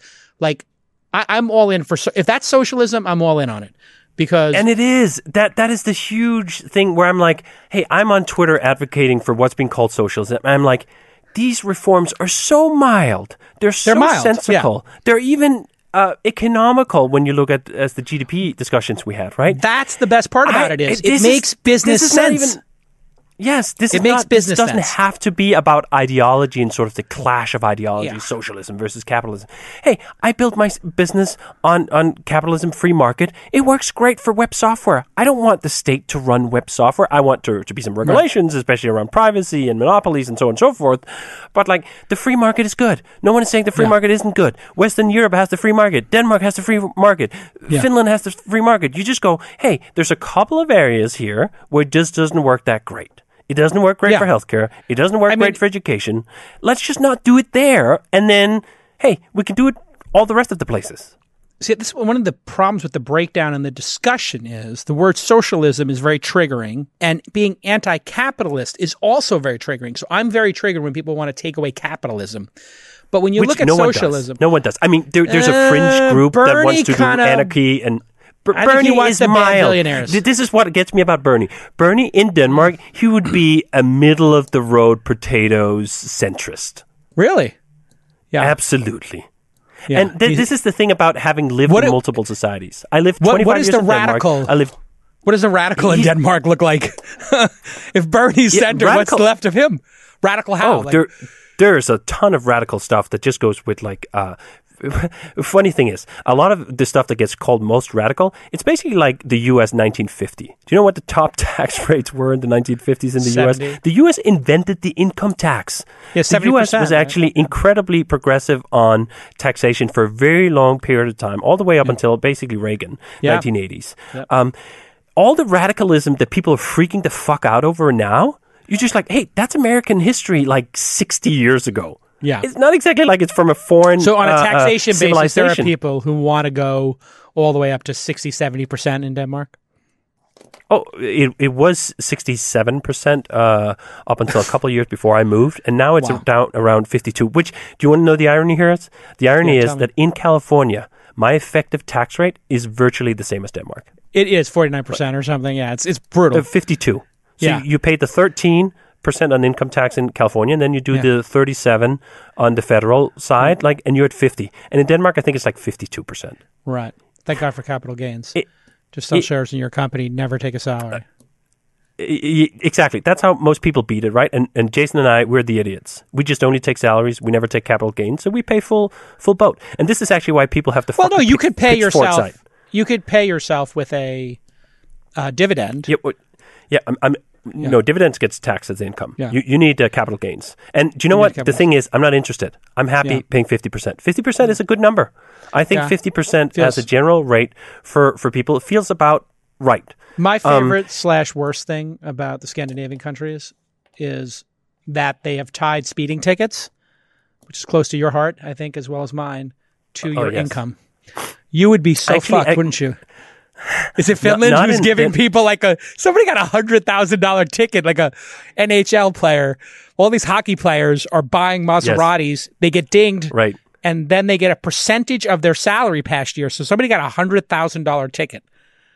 Someone in Switzerland, I knew of this story because I, talked to someone at the factory. In their Lamborghini, got a he he first got a hundred fifty thousand dollar ticket. Then he appealed it. And then he got a two hundred thousand dollar ticket. And then he appealed it all the way to the Swiss Supreme Court or whatever. Three hundred thousand dollar ticket. I thought Really? They just kept wonderful." increasing it to teach him a lesson. They just kept increasing it. And uh, do you know what? I think it's that's great. Like if you want real deterrence for something Oh, like that, yeah. it has to be proportionate. This is why progressive taxation is a good thing.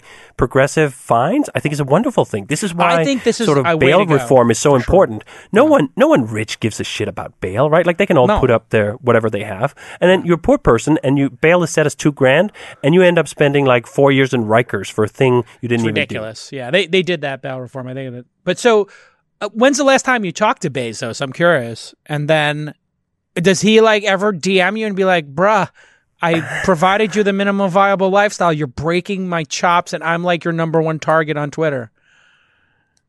I think it's probably about ten years since we spoke to Ah, Bezos last. I mean, as I said, when when he bought the minority stake, uh, Amazon was one fiftieth the size of what it is now. It had one fiftieth the number of employees, Hmm. and it's funny how all these numbers lined up. I looked them up recently. Bezos was literally worth one fiftieth of what he is now. So. It was billion. large even then. Like, this is 2005, right? Like Amazon was a juggernaut in 2005, but it wasn't this all-consuming monopoly player that it is today that's sort of devouring things Wait, out. how is it a right? monopoly player if it's got like low single digits of commerce? this is all about how you slice the pie. We just Okay. released the book as, as you pitched. It doesn't have to be crazy at work. Guess what the uh, slice of all sales in the U.S. that Amazon had for that uh, across all mediums? Of your book? Of- of books? our book. I'm going to say 70%. Ninety percent. Wow, yeah. Ninety. I know for me it was not ninety only- percent the first week.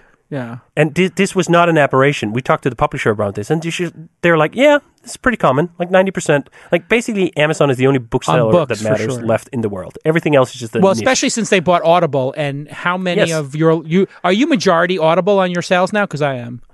Like my Uh, uh, my audio no, book we're not majority, my print but book. It, it's a large slice. And, and read those the platforms, what? You didn't read the book, right? No, I didn't. We we had. I mean, I don't Yeah, like my own voice. Uh, You have to read the I- next one. I'm yeah, telling maybe you. maybe. We, but we we had a lovely reader. I love uh, uh, audiobooks, and I think it's great. But do you know what? When it comes to audiobooks, Amazon's dominance is even higher. I think for us it No, was ninety five percent or 99%, maybe yeah. ninety eight percent. Yeah, for sure. Audible is just like the entirety of the business. Which, which Uh, again, like so what's- books, books is an industry, right? We can declare a monopolist within books. Amazon is without a doubt a Yes. monopolist within yes, books. but overall commerce, no.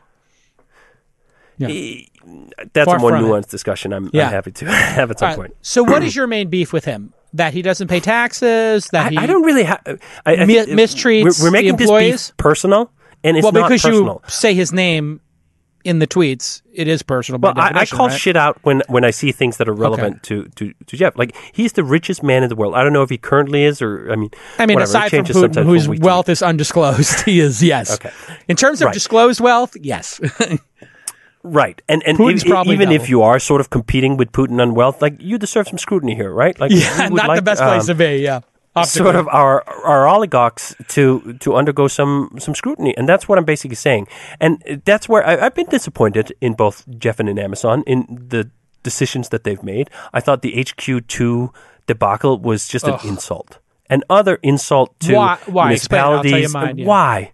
Like you're making a mockery of, of America. It, it's making a mockery of not what uh, what can America do for you, what can you do for America. And this there was a recent story to come out where one of apparently one of the um, springboards for this of trying to shake down municipalities for for tax uh, benefits was that um, Elon Musk had gotten, I think, 1.4 billion from Nevada or something for building Yeah, building Gigafactory. Gigafactory, and Yeah. basically went like, "Shit, how is Elon getting 1.4 billion dollars in tax? But we should be getting more." And you're like, "Is this what we want our billionaires to compete on? Who can rip off local governments the most?" Such a bad look at this that. time. Yeah. I mean, I don't mind different cities competing to try to get business. Oh, I do. But for the richest, Absolutely. I, I don't mind it. I, I think if cities, if there's a city that really wants the jobs and they want to incentivize It's somebody to build to the, factory bottom. there, there's only so many companies that are going to do these, and there's only so many cities that will participate. New York decided not to participate, and they won anyway. So I think what for a the big victory! cities, What a victory! You go like Maybe. AOC and the gang up there; they were just um, sort of excruciated for for the fact that like they were in a position, and then it turns out, oh shit, Amazon's just going to do it Wow. anyway. They're going to move into Hudson Yards and bring what was it, twenty thousand jobs or something. they're still not going to bring as many, but yeah. no, the thing but that they was called the stupid about game, or they is- ca- called the bluff. they did call the bluff. I think the the real problem is that I had with the HQ the Q thing is it, it was a lot of work and false hope for a large number of cities. If they said we're considering these ten cities, and you know here's what we're looking for. Uh, give us your best offer. But they made it such an ongoing, long thing with so many cities participating that making it open to everybody just led to all this false hope. And I said on CNBC at the time, because they had me picking which cities, I was like, listen, I would love to see a city that needs it, like Pittsburgh or Detroit, or some city that law, Michigan, somebody who, you know, a, a city or a state where they, they need the jobs and they need this, and it would be a great bridge. That's what I would like to see win it. And of course, And imagine if they'd done that. If would be Bezos amazing. had gone in and said, "Do you know what? Fuck all this Detroit, trying to to to get billions out of the municipalities. We're going to pick Pittsburgh." Because Yeah. you know what? Pittsburgh needs this. We're going to do it. We Right. would all have started like, holy shit, that's amazing. I would probably have, have shut up a little bit about my billionaires wrecking everything if like that was a legitimate, honest, authentic investment into America where you're just like, we're going to do what's good for the country here. And why shouldn't they? Amazon is also a trillion dollar company on depending on which day you check the stock price, right? Yeah. Can't we ask a little bit of decency like that from This is trillion dollar problem, I companies think, from the is the world's richest man? The cluelessness of I think Bezos in this regard, I think it's really clueless of him to not be um, self-aware enough to know that when you are the richest person, you do need to take steps. And he did tweet at some point. I don't know if you remember this. Like, how how do I give money away? And I was like, you built a trillion dollar company, so you know how to build a trillion dollars in value and whatever they're selling every year, tens of billions of stuff. Like, I think you'll figure it out, kid. Like, there's a lot of ways to give money away. Like, just give it to Bill Gates. He seems to know exactly how to lower poverty and mortality rates. Well, Like, let, let, let me give you an even better example. Just pay your workers. Like if if, if Amazon had yeah. better working conditions, including for people who work in the warehouses, that's a great way of giving back. Just pick a city like Pittsburgh and don't ask them to give you four billion dollars. Like Yeah. there are great ways to run a more dumb. ethical business where you're not sort of just trying to hoard all the money and then at the end of the day, before you sort of you get your midlife crisis and then you're trying to figure out how to spend it all. No, it just not be such a hoarder in the first place. We're all going to be better off if there was a little bit more slack in the system. And I think there's just such a obsession pathology in a lot of American business that is like we're going to squeeze everything to the last cent, and I don't care who we're going to exploit. We're going to get there. And oh shit, it's the end of the day. Can I buy an art wing somewhere? Can I do a endowment for some university? Yeah. Well, you'd like, actually- you know what? Philanthropy does not make up for dysfunction. Well, philanthropy does make up for a lot. And as we're sitting here, breaking news: Amazon Jeff Bezos has just dedicated ten billion dollars to fight global warming. So that's ten percent of his net worth, or maybe now that he's divorced, it might be more. It might be fifteen percent. So I think after he bought that hundred or two hundred million dollar house in L.A., maybe he felt like I need to announce something to take the edge off the hundred fifty Yes. million dollar house purchase. Well, well, and first of all, also a lot of this is you, you go to uh, philanthropy and uh, winners take all is, is a great book. Anand, uh, Anand, I read this. it. Yeah, yeah, I'm trying to get him on the Yes. pod. Wh- which is essentially like, hey, you trying to put, as you said, the bandage on a capitalist system run amok after the fact. Like, uh, how much is the global impact on climate changing that Amazon themselves have brought? Like, I, I heard a stat. Good question. In New York City, there's 1.5 million packages every day being driven by diesel trucks around for delivery. And you go like, Do you know what percentage of that do you think is Amazon? I think Amazon probably has a shocking percentage. Whenever they take a a, a photo of some of these uh, people sorting the mail on the street in Yeah, New it's York eighty City, percent. you're like, It's eighty percent. Exactly Amazon right? boxes, so course. so Bezos going out and saying like I'm going to de- dedicate twenty billion dollars to climate change. That's great, right? But how much damage have you caused? And there's probably Well, a fair chance not- that that damage has been more than ten billion. I think the thing that would be great on a leadership basis is they're doing simplified packing in some cases. They just need to make that the rule. So I've started carrying like um my Contigo cup and trying to like reduce my paper cup usage, you know, of coffee like by half at least.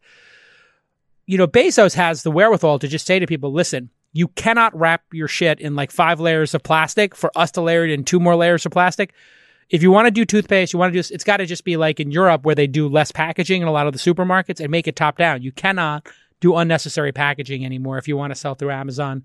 You've got two years to get your act together. We're going to, you know, do this over some period of time. And that would be amazing. And then why not just have all the cars be electric when you're doing the deliveries? Just buy all electric cars and deliver them there. Yep. There's It would be definitely such a bunch great you- statement. You, you can do it, but then I, I think what's also funny is like so on the one hand you get this commitment to the ten billion dollars in climate change, wonderful, really, truly is, but Amazing. then they also go to like one day shipping or, or uh, in New York um, where you can get anything in like two hours. Like, what is the cost of someone delivering a like package of toothpaste in two hours? Like, just all the logistical Yeah. machinery that has to to do to that. What is the footprint of that? You know, do you know what? Maybe we just shouldn't be able to get shit in two hours. Like all these conveniences that I- that you we've what? been You're so speaking happy about. The same thing right with now. the Uber. My The my same thing with house Uber, looks like right? a depot. No, let's go use Yeah. an Uber here. Like, this- uh, this is- Uber, you mm, definitely thi- want to get an Uber in a minute.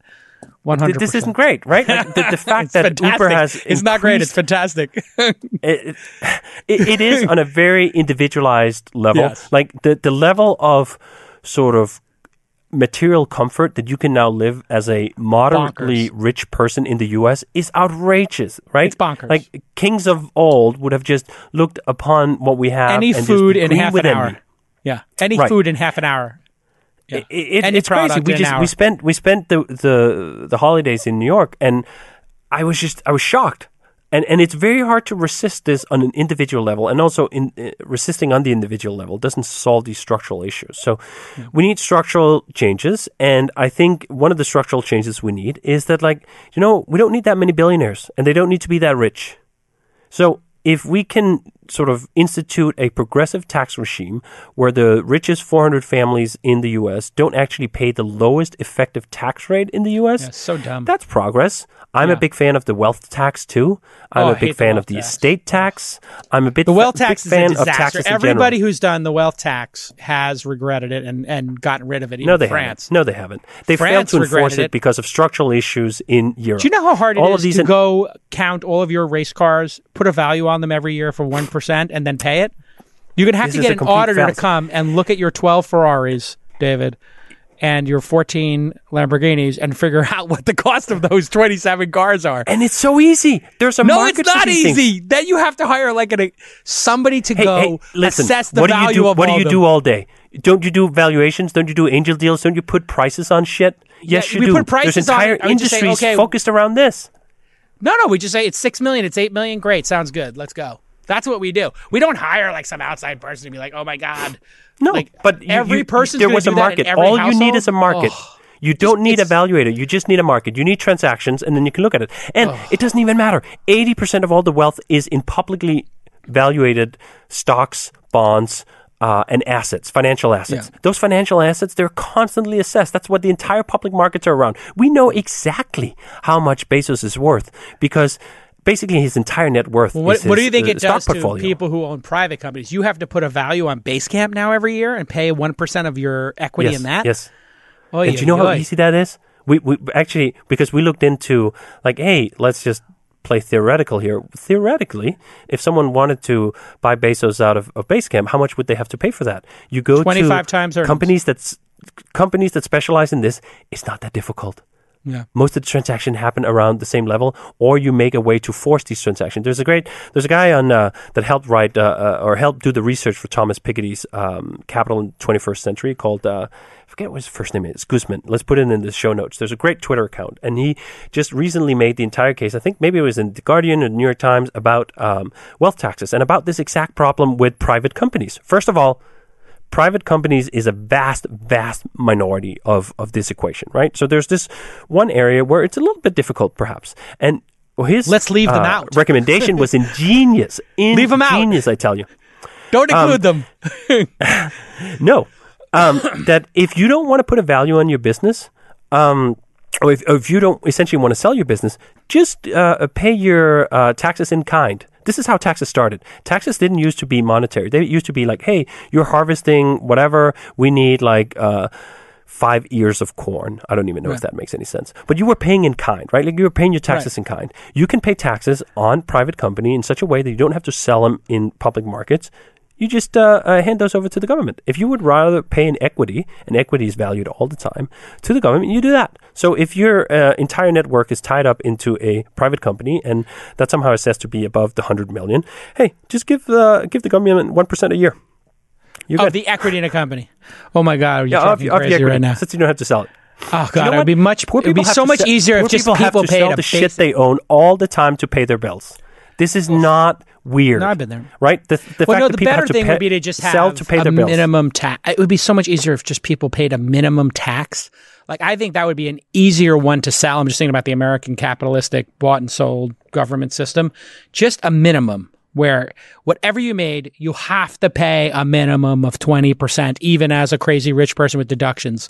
Like no matter what the deductions are, there is a base level of tax. That's the problem here is that everybody's figured out all these loopholes. This is why the flat tax was such a brilliant movement as well. Just like, let's stop having every possible loophole. Then people rack up losses. Then Trump's like, oh, you know what? If you buy a plane, you can depreciate the whole thing.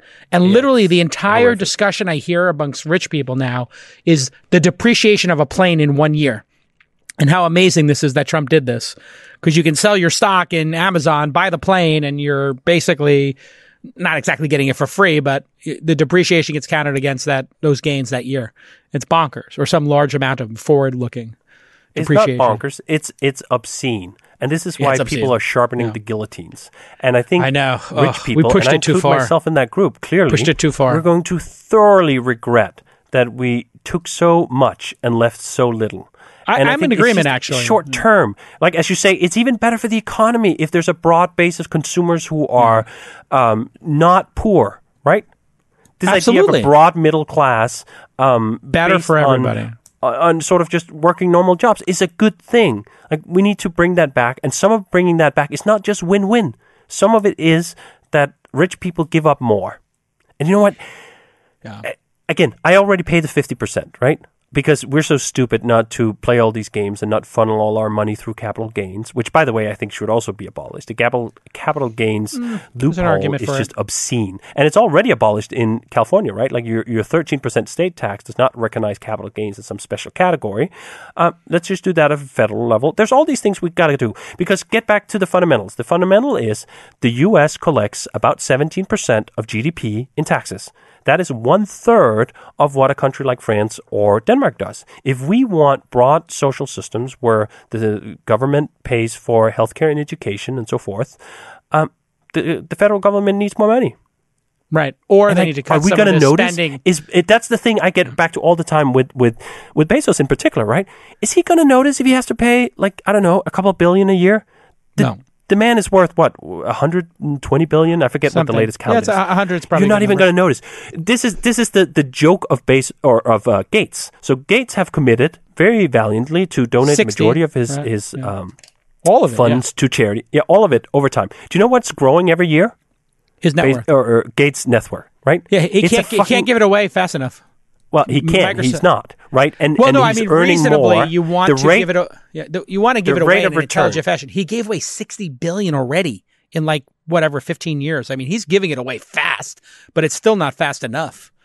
It is pretty is that not the most damning uh, sort of charge against capitalism? That like No, the dude no, who literally wants to give it away can't give it away fast enough because he's making so much fucking money and not paying taxes on it. Well, no, I mean, I think it just speaks to Microsoft being such an amazingly resilient company that keeps growing, and that gets us to the monopoly discussion. which companies Right. should be broken up in order. Rank them and why. Worst behaved tech Uh, companies and why. Which one should be broken up first? Who's had the most negative impact on humanity? Number I, one I mean, is I, I, re- I, yeah, I. It's almost like you're doing my talking points for Facebook here, but I, I'm big on breaking Facebook up. I think the uh, two acquisitions they were stupidly allowed to to make in Instagram and, and WhatsApp prevented real competition in Agree. uh, in, in social media and in social networks, and absolutely they should be broken up. And that that's just one remedy, though. I think we should break up uh, Facebook. I think we should break up Google. I think we should break up Amazon. Um, I think there's probably also a case for breaking up uh, Apple. But I think this this core idea that we're allowing tech conglomerates that they can have one area where they're really dominant and then they can use that dominance in that one monopoly area like Google is doing with search engines to capture monopolies in other areas either through acquisitions or conquest is just bunk like all of antitrust law and practice was sort of focused around this, right? That we didn't want the big trusts that just owned everything. I've been reading Matt Stoller's Goliath book that details how the trust busters in the in the 20s and 30s uh, took on J.P. Morgan and took on Standard Oil and all these other things. And you're like, Jesus, yeah, why can't we have some of that? Why can't we have a president who's sort of just out there decrying the fact of monopolies, uh, monopolist capitalism? Well, yeah. The problem was the economy. You the the def- Although- it's how you define it is the issue because they defined it as like are the users suffering and the users were suffering and when you look at Android or YouTube or Chrome or Gmail and all these free services like you're tremendous out, suffering, tremendous suffering. They're being through given the away exploitation of privacy, right? So targeted advertisement, I think, don't think is probably one of the worst evils ever been inflicted on the internet, and it's what's given rise to Facebook and Google. So we need to attack targeted advertisement head on. My preferred solution is simply to ban it. That you cannot show advertisement based on uh, on, personal Don't data. you like targeted ads? Don't you like seeing an ad that's better? I mean, you probably like no ads, but if you did see an ad, wouldn't you like one that's better? No, no. This No. whole idea that relevant ads are a bonus to people is is a complete manufactured talking point by the ad tech industry. No, and, no, I- and the companies I that like I like it. seeing targeted ads better, but Do you know what? Then, but then, but then you think through it and you don't. Like when when I talk to um, um, sort of take the example of someone who just became pregnant. This is an example that's been recounted over and over again because it happens all the time. Let's say they go down to buy a pregnancy test at CVS. That sales that, that gets sold to a data broker. That data broker sells it on to either Facebook or Google or, or someone else. And all of a sudden, before you've even told maybe your spouse or Oh, your yeah, no, family it's that you're happening all over the pregnant, house. You start getting ads for essentially like, hey, here's a baby stroller. Here's uh, what to do. Uh, And it there could be happens based for on your hey, IP you sure you want to keep it? Here's an adoption agency. Um, uh, actually, you should get an abortion. Like, Yeah, but you know the punchline is it happens to every computer in the house because they're using your IP address for your Right, router. right, right. So like every now and then I'm like, why am I seeing bikinis and bathing suits? And then I like walk by my wife's computer and she's Well, that- buying you know swimsuits and I'm like, your browsing oh. habits. And I'm like, this is not my browsing habits. I didn't search for this, but I, I No, see the no, brands. I, I, Yes. recognize the brand she buys, and then she sees the Right, brands I right. buy, which is hilarious. shit. Yeah, It's I- shit. I- it, it, I it's not good. And do you know what? I think one of the reasons actor. it's really so not good is because these companies like Facebook and Google, they have found that this is the golden opportunity to turn shit content into gold. Content no longer matters in sort of any sense of abstract idea of quality. The only thing that matters is engagement. So if you hmm. can find the most outraging content, that's going to be the most engaging content, yeah. the most aversive content. That's the one that performs best for ads because it just doesn't matter what the Well, content look, is. It I just mean, matters whether you keep the eyeballs fixed. Then you can show them ads based on the personal data, not on the content. Which y- you were someone who made content, right? Like Weblogs Inc. and so on. Yeah. Wouldn't you want that, like, say, an Engadget had could command a premium because they had like tech stuff It was- it was the ba- it's- it's the reason why I'm not- based on that? Yeah. The reason I'm not in the content business anymore, to be honest, is because it's It too hard destroyed. to do. It's too hard Yes. to do because then we had people who were targeting Engadget. And so somebody would run an ad on Engadget, like a small ad buy. They would cookie everybody. Then they would sell that information to somebody else and say, Would you like to buy Engadget users? Yes, and, now they've like, stolen your entire audience. they stole the audience. And so Nick Denton and I, when he was doing Gawker, we were like, "Are you letting this other third party on?" And they're like, "He's like, yeah, they're sending us like a check for three thousand a month." I was like, "I think they're selling Gizmodo and Yes, Engadget Yes, right. on the side to Samsung, and Samsung was buying direct Right. from us. They're no longer buying direct." And he was like, "Oh yeah." Should we kick them out? And we basically colluded to kick them out. We clicked out all the ad networks because we're like, this is screwing up direct sales. So and badly. what if you didn't need a cartel to do protection? What if you had basic regulations that simply said you cannot do targeted ads? The value of, say, an Engadget would go through the roof. Like tech journalism is one of the most profitable ones because like people fucking buy phones all the time and they want to read Right. reviews. So this is the natural place to place these kinds of advertisement. This used to happen. Targeted advertisement is a new phenomenon. Like we literally It's really through effective. the birth of it, right? Yeah. It's super effective. It's too effective. Now, everybody in the content business is just going to subscription. I'm going to subscription with inside.com. We have advertising. We did over a million dollars last year. I'm like, you know what?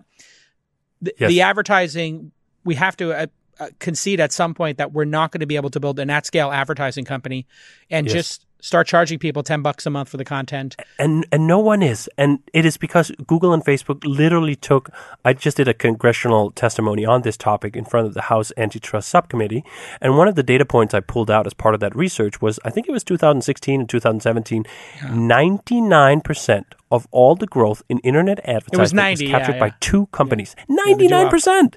99% like Yeah, it sounds no, like it's not even real but 99% Yeah. was captured by facebook of the and gain google of the gain year over year went to them right Yes, and it, it yes. makes sense because if you've ever placed ads you're like oh my god i can target and retarget and find exactly my audience and do these lookalike audiences through ai and it's just so effective and then if you don't do it now your competitors are doing it so you're in an arms race i know you took That was um, exactly my argument. My argument in front of Congress was that you're at a grave competitive disadvantage if you do not take ava- uh, a sort of availance of the surveillance capitalist system that is powering this ad engine. And that's terrible that we're handing over an entire industry, internet advertisement, to essentially two companies and a little extra.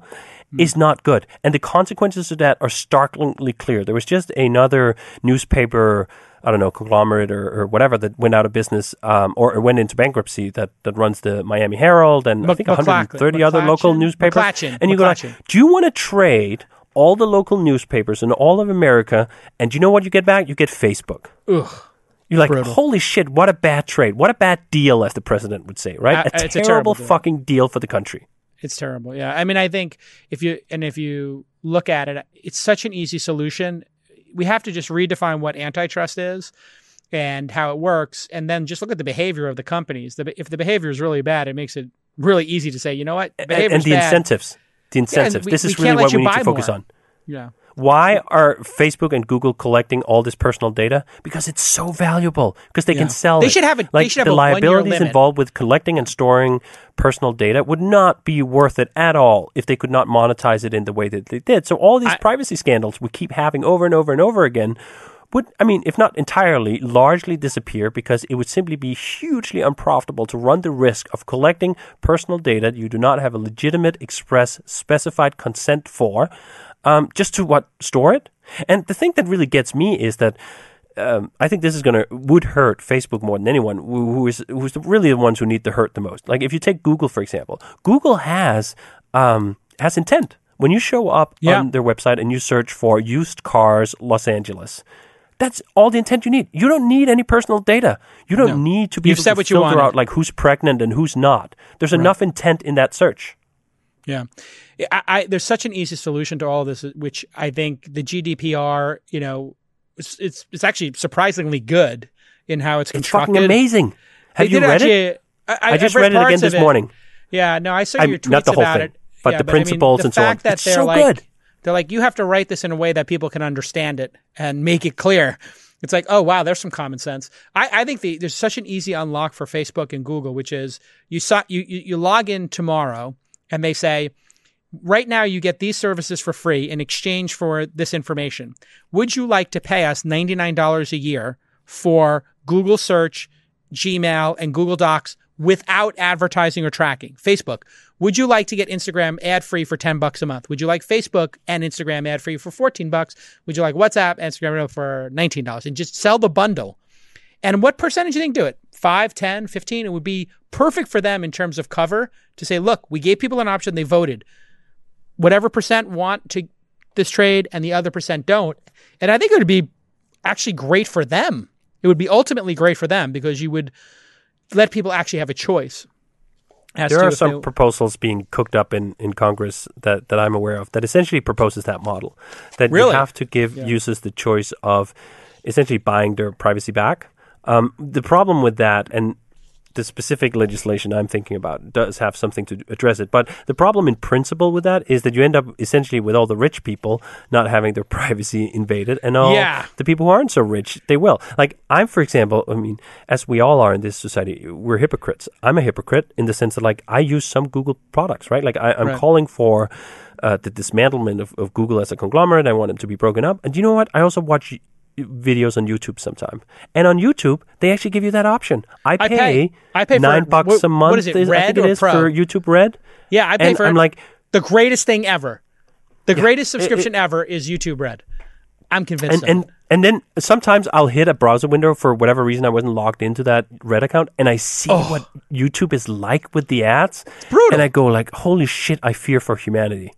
It's every other ad. I had to buy it for our house because my daughters, you know, sometimes get on that YouTube and uh, we have an account Yes. for the family now so that they don't have to see the ads, whether it's on Apple TV or wherever, and they want to watch some video. Just like you watch an educational video and you're getting an ad for something crazy and you're like, this is Yeah, brutal. yeah, 30 Yeah, second think- ad, 45 second, you know, video. yeah. No, right? And and I think that this is the thing, and this is also I feel a little bad about my usage of Twitter. So I use Twitter, and I don't know what the hell their algorithm is.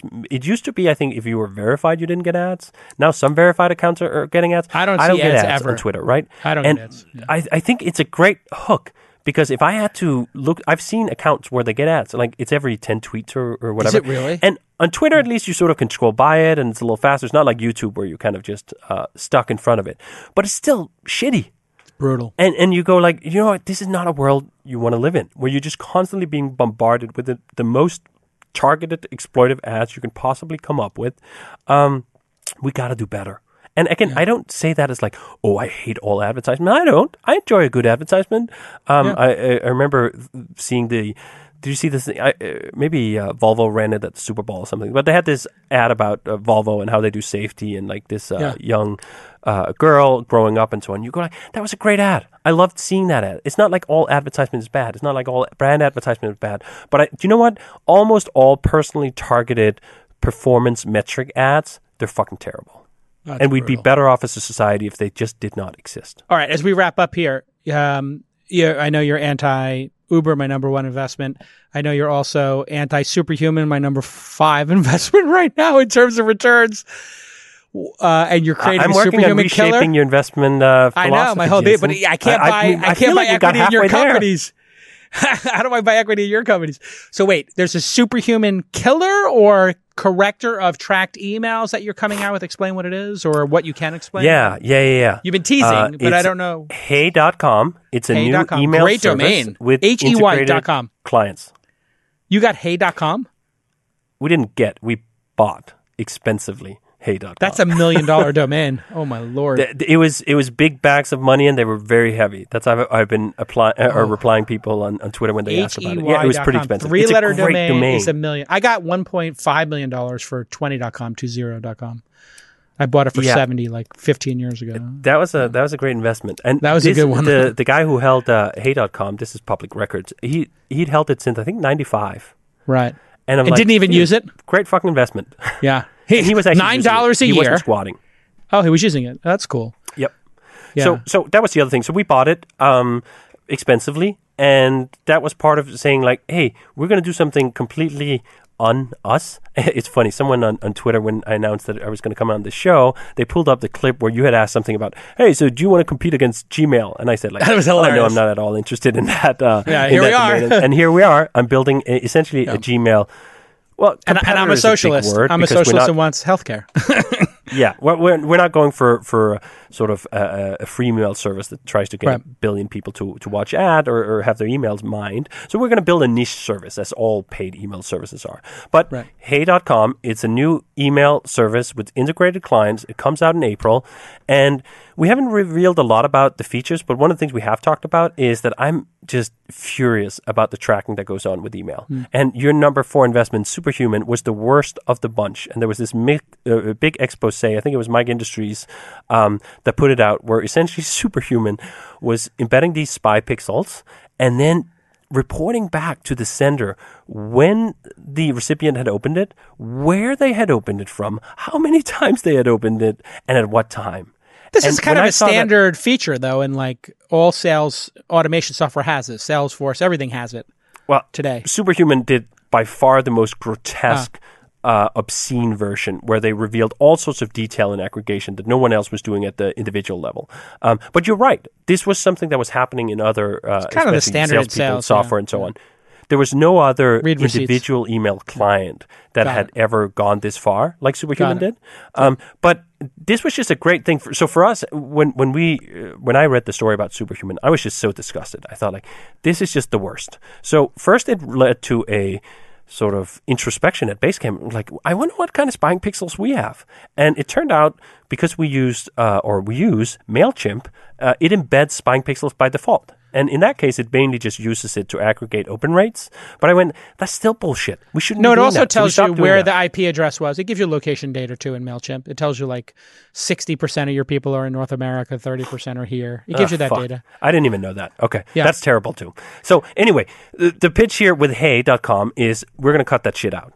We're going to essentially be in a spying pixel blocking client. You you can detect these things. You can do things about how you proxy images and, and actually the signature. I just looked at a um, someone from your staff uh, sent me using Superhuman uh, Yeah. sent me an email and I looked up in, in the HTML and there it was the spying pixel. It was right there at the top. It's like read receipts. hid- It should be- image. It should be read receipts. I think the standard should be like you turn them on. Like I think on iPhone you can set I want read receipts because I want the person yes. to know I read it. That's that's the I obvious. I do this with my wife. I Yeah. do this with my wife. I have one person in my entire life who I allow read receipts for. It's my wife. Right. And it's great. Yeah. Consent based read receipts, they're totally kosher. Beautiful, yeah. Right? There was a there was I- I, used a uh, I used a Gmail uh, toolbar plugin. called Bad Bad Mail or something like that because I was getting so many of these. When you're an investor, they send you DocSend, which I refuse to open, Right. which is a deck that lets the person on the other side w- say how many seconds you are on each slide of their pitch deck Fuck. God. and where And you then are. they so can then shame I you sta- about, hey, Jason, why did you only spend like 10 seconds on that slide? That was it's like so really ridiculous. So I us, just tell Jason." people, don't send me DocSend, send me a PDF, and then I ha- I use VPN, so I just put it that I'm in Tokyo because I like to just see Ah, great. The, all the Japanese like ads and my Japanese see, version of Google. we're, we're on the same page here. We're just unearthing the fact that you have the same fundamental human instincts and desires for privacy that everyone does. Right. We just have to get your investment philosophy to follow suit here. I think Well, no, I what, actually, what Superhuman my did was advice to. Rahul, which one? Super, uh, what I, my advice to Rahul would be, and all the sales software companies is, they should just be an open public standard where you set read receipts per individual, just like you do on your phone. If you don't want read receipts, you don't do it. If you do want them, you do do it, and it just would be so much easier for everybody. You know? It, so, so that's essentially Um, the pitch I've made to the mailing list industry. So uh, I went out publicly and said, like, hey, when Hey.com launches, we're going to block this. And not only are we going to block this, we're going to shame this. We're going to call out Mm. That's a great that, like whoever it was from your staff who used Superhuman and had the spying Yeah. pixels tra- uh, turned on. We're going to say, like, hey, uh, I think it's turned on by default. I don't even know if you can turn it off. You can, but it, that's can? the other thing. Oh, they, okay. they make this assumption it's on by default and all this other bullshit. Yeah. So we're going to call it out and say like, hey, Jason is is sending you email using spying software called Superhuman. Would you like to block Jason, or would you like to just You're tell such a you're off? such a And- great competitor. I really respect your ability to s- stir the pot and be a shit stirrer because Well, well, I, I do the same thing. I use that. I want to use that to make real change. So we've started talking to some Yeah, of the mailing list providers game. like Yeah. ConvertKit and Intercom and so on. Let's just get voluntary on this basis that read receipts is something you need consent for. I have no Hmm. problem with read receipts. If you send out an email that asks essentially, Microsoft Outlook used to do this, right? It would say, Hmm. Jason would like to know when you have opened his emails. Allow, deny. If that's what Yeah. it is, wonderful. Uh, no one has any problem with that. That's the way it should But be. That's This not has what to be the industry is standard. doing today. Well, I mean, if you look at e- the thing I love about email, which is why I'm pursuing email newsletters at inside.com, is you, it's the one open source platform like Yes. HTTP and everything, like the web. Yes. Those two, and even RSS, you know, and um, with enclosures, which is the fundamental base of podcasting. If you look at podcasting, email, and the web, all three of them not controlled by the big Google, Facebooks of the world because they were open standards. You can't control them. These are them. treasures. These are treasures of the internet, and we need to The protect those treasures, and we need to guard them, and we need to smack people who abuse them across the head and say, "What are you thinking? Don't poison email. Email is wonderful. Email is one of those, as you say, three treasures of the internet. We don't want to ruin email. there any others? by turning it into spying cesspool? Are there, are there any others? I guess Linux and web servers are open source. I'm trying to think of like the other open source thing that consumers use that has led to so many flowers blooming. You know, Well, it's Ruby on like- Rails. I'm just going to self Yeah, promote here. of course. Yeah, the one that isn't. I mean, there's, there's I mean, a lot of dev this, right? are but in terms of tools. Protocols, talking about consumer tools. there's not that yeah. many. Not that many. There's not that many protocols. we need one for social networks. I know people have tried, they've done open standards for it. There needs to be an open standard Twitter, and I am trying to find somebody to build it and back them. And a messaging platform. So having a messaging platform that competes heads Yes. up with WhatsApp, et cetera, Yes.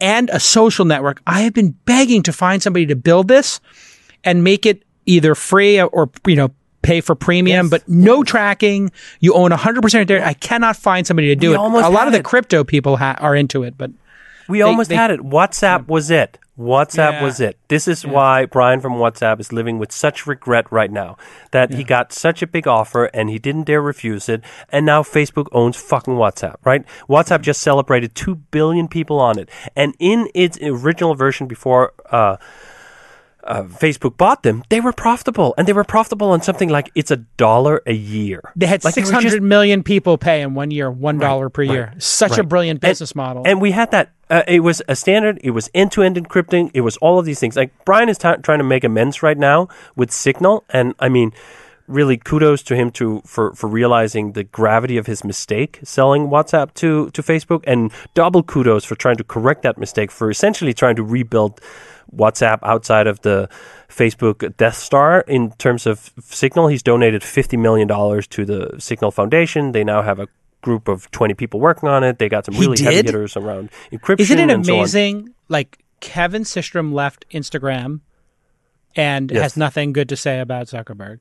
Of The course, not. WhatsApp guys left a billion dollars on the table Right, in that last right. year, and they were like, "Yeah, Yes. not worth working for this guy any longer." Dave Morin Yes. had Path, and Zuckerberg started stealing Dave Morin's ideas from Path and putting it into Zuckerberg uh, into Facebook after Dave Morin left. Snapchat, same thing. I mean, Yeah, but Facebook I mean, not even good. the people who worked for him and the Yes. people he made rich Right. hate him. yes. Now yes. that says something. Like it's one thing for you to break Bezos's chops, you know, about like you know, obviously which I barely even games. do, right? Like it's not like Well, I'm saying, I- "Hey, Bezos, there- you're it's a not bad un- person." listen, These people are literally saying, it- "Hey, Zuckerberg, you're a bad person." Yes, it's a distinctly different thing. There's there it's a vote of no confidence in the human. Yours Yes, is a yes. critique of hey, pay your taxes, pay people a little bit more. It's it's it's Yes. I, I think doing it privately, but obviously you haven't kept up the relationship with Jeff. Um, what happens if this hey.com thing works and Basecamp is working? I think Basecamp's got to be doing close to nine figures now or something in that range. We're doing so you're- well that like money has not been on my mind for a very long time, and that's one of the liberating things I think about that. Um, But not like, nine figures We would not have done hey in an earlier day. I think now uh, we have just sort of like, do you know what? Play if money? this doesn't work, it's not cares? the end of the world. Like, who cares, right? So, so I have sort of, and we have just the freedom to go full in, all out And have right? fun. like build right? the Do a fun email. project, cl- yeah. Have fun, hugely important.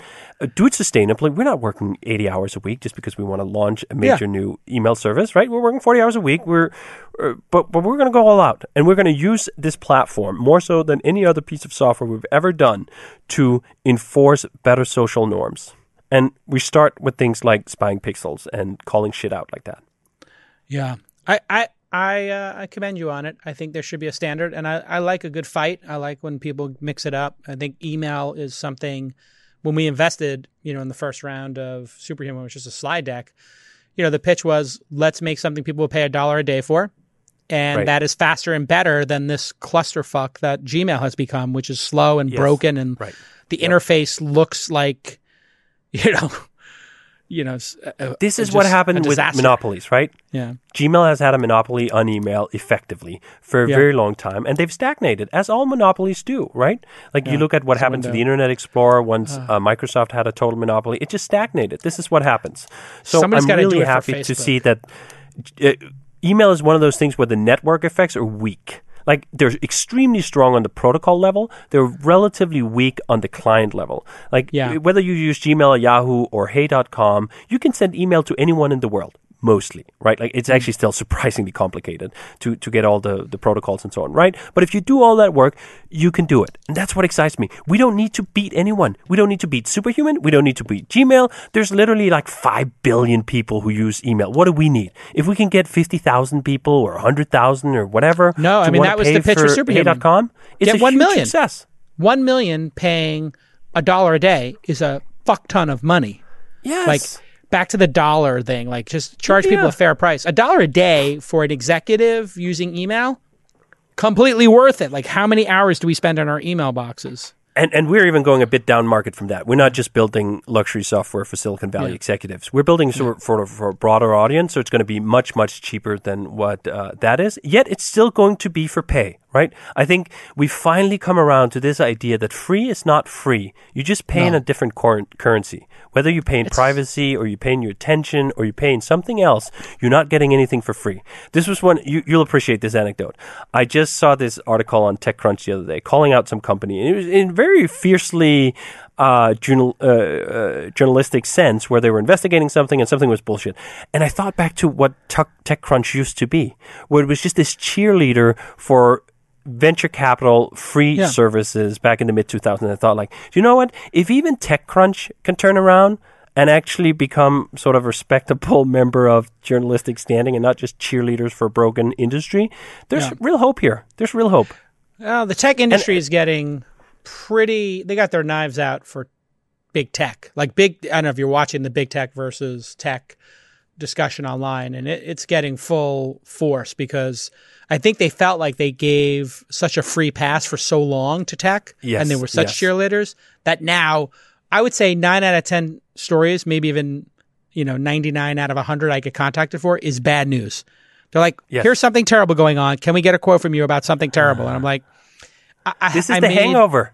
This is it really is a big hangover. I'm like, I, ha- I did 80 investments last year. Do you want to profile a company that's doing something interesting?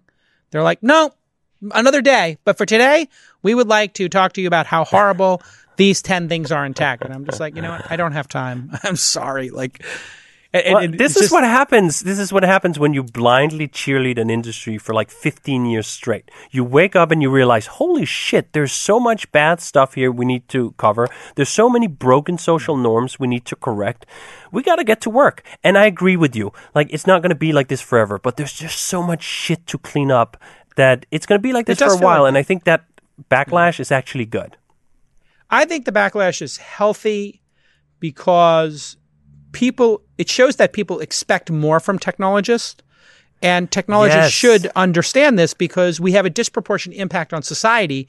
Therefore, great Yes. power, great responsibility. Just take a little more responsibility.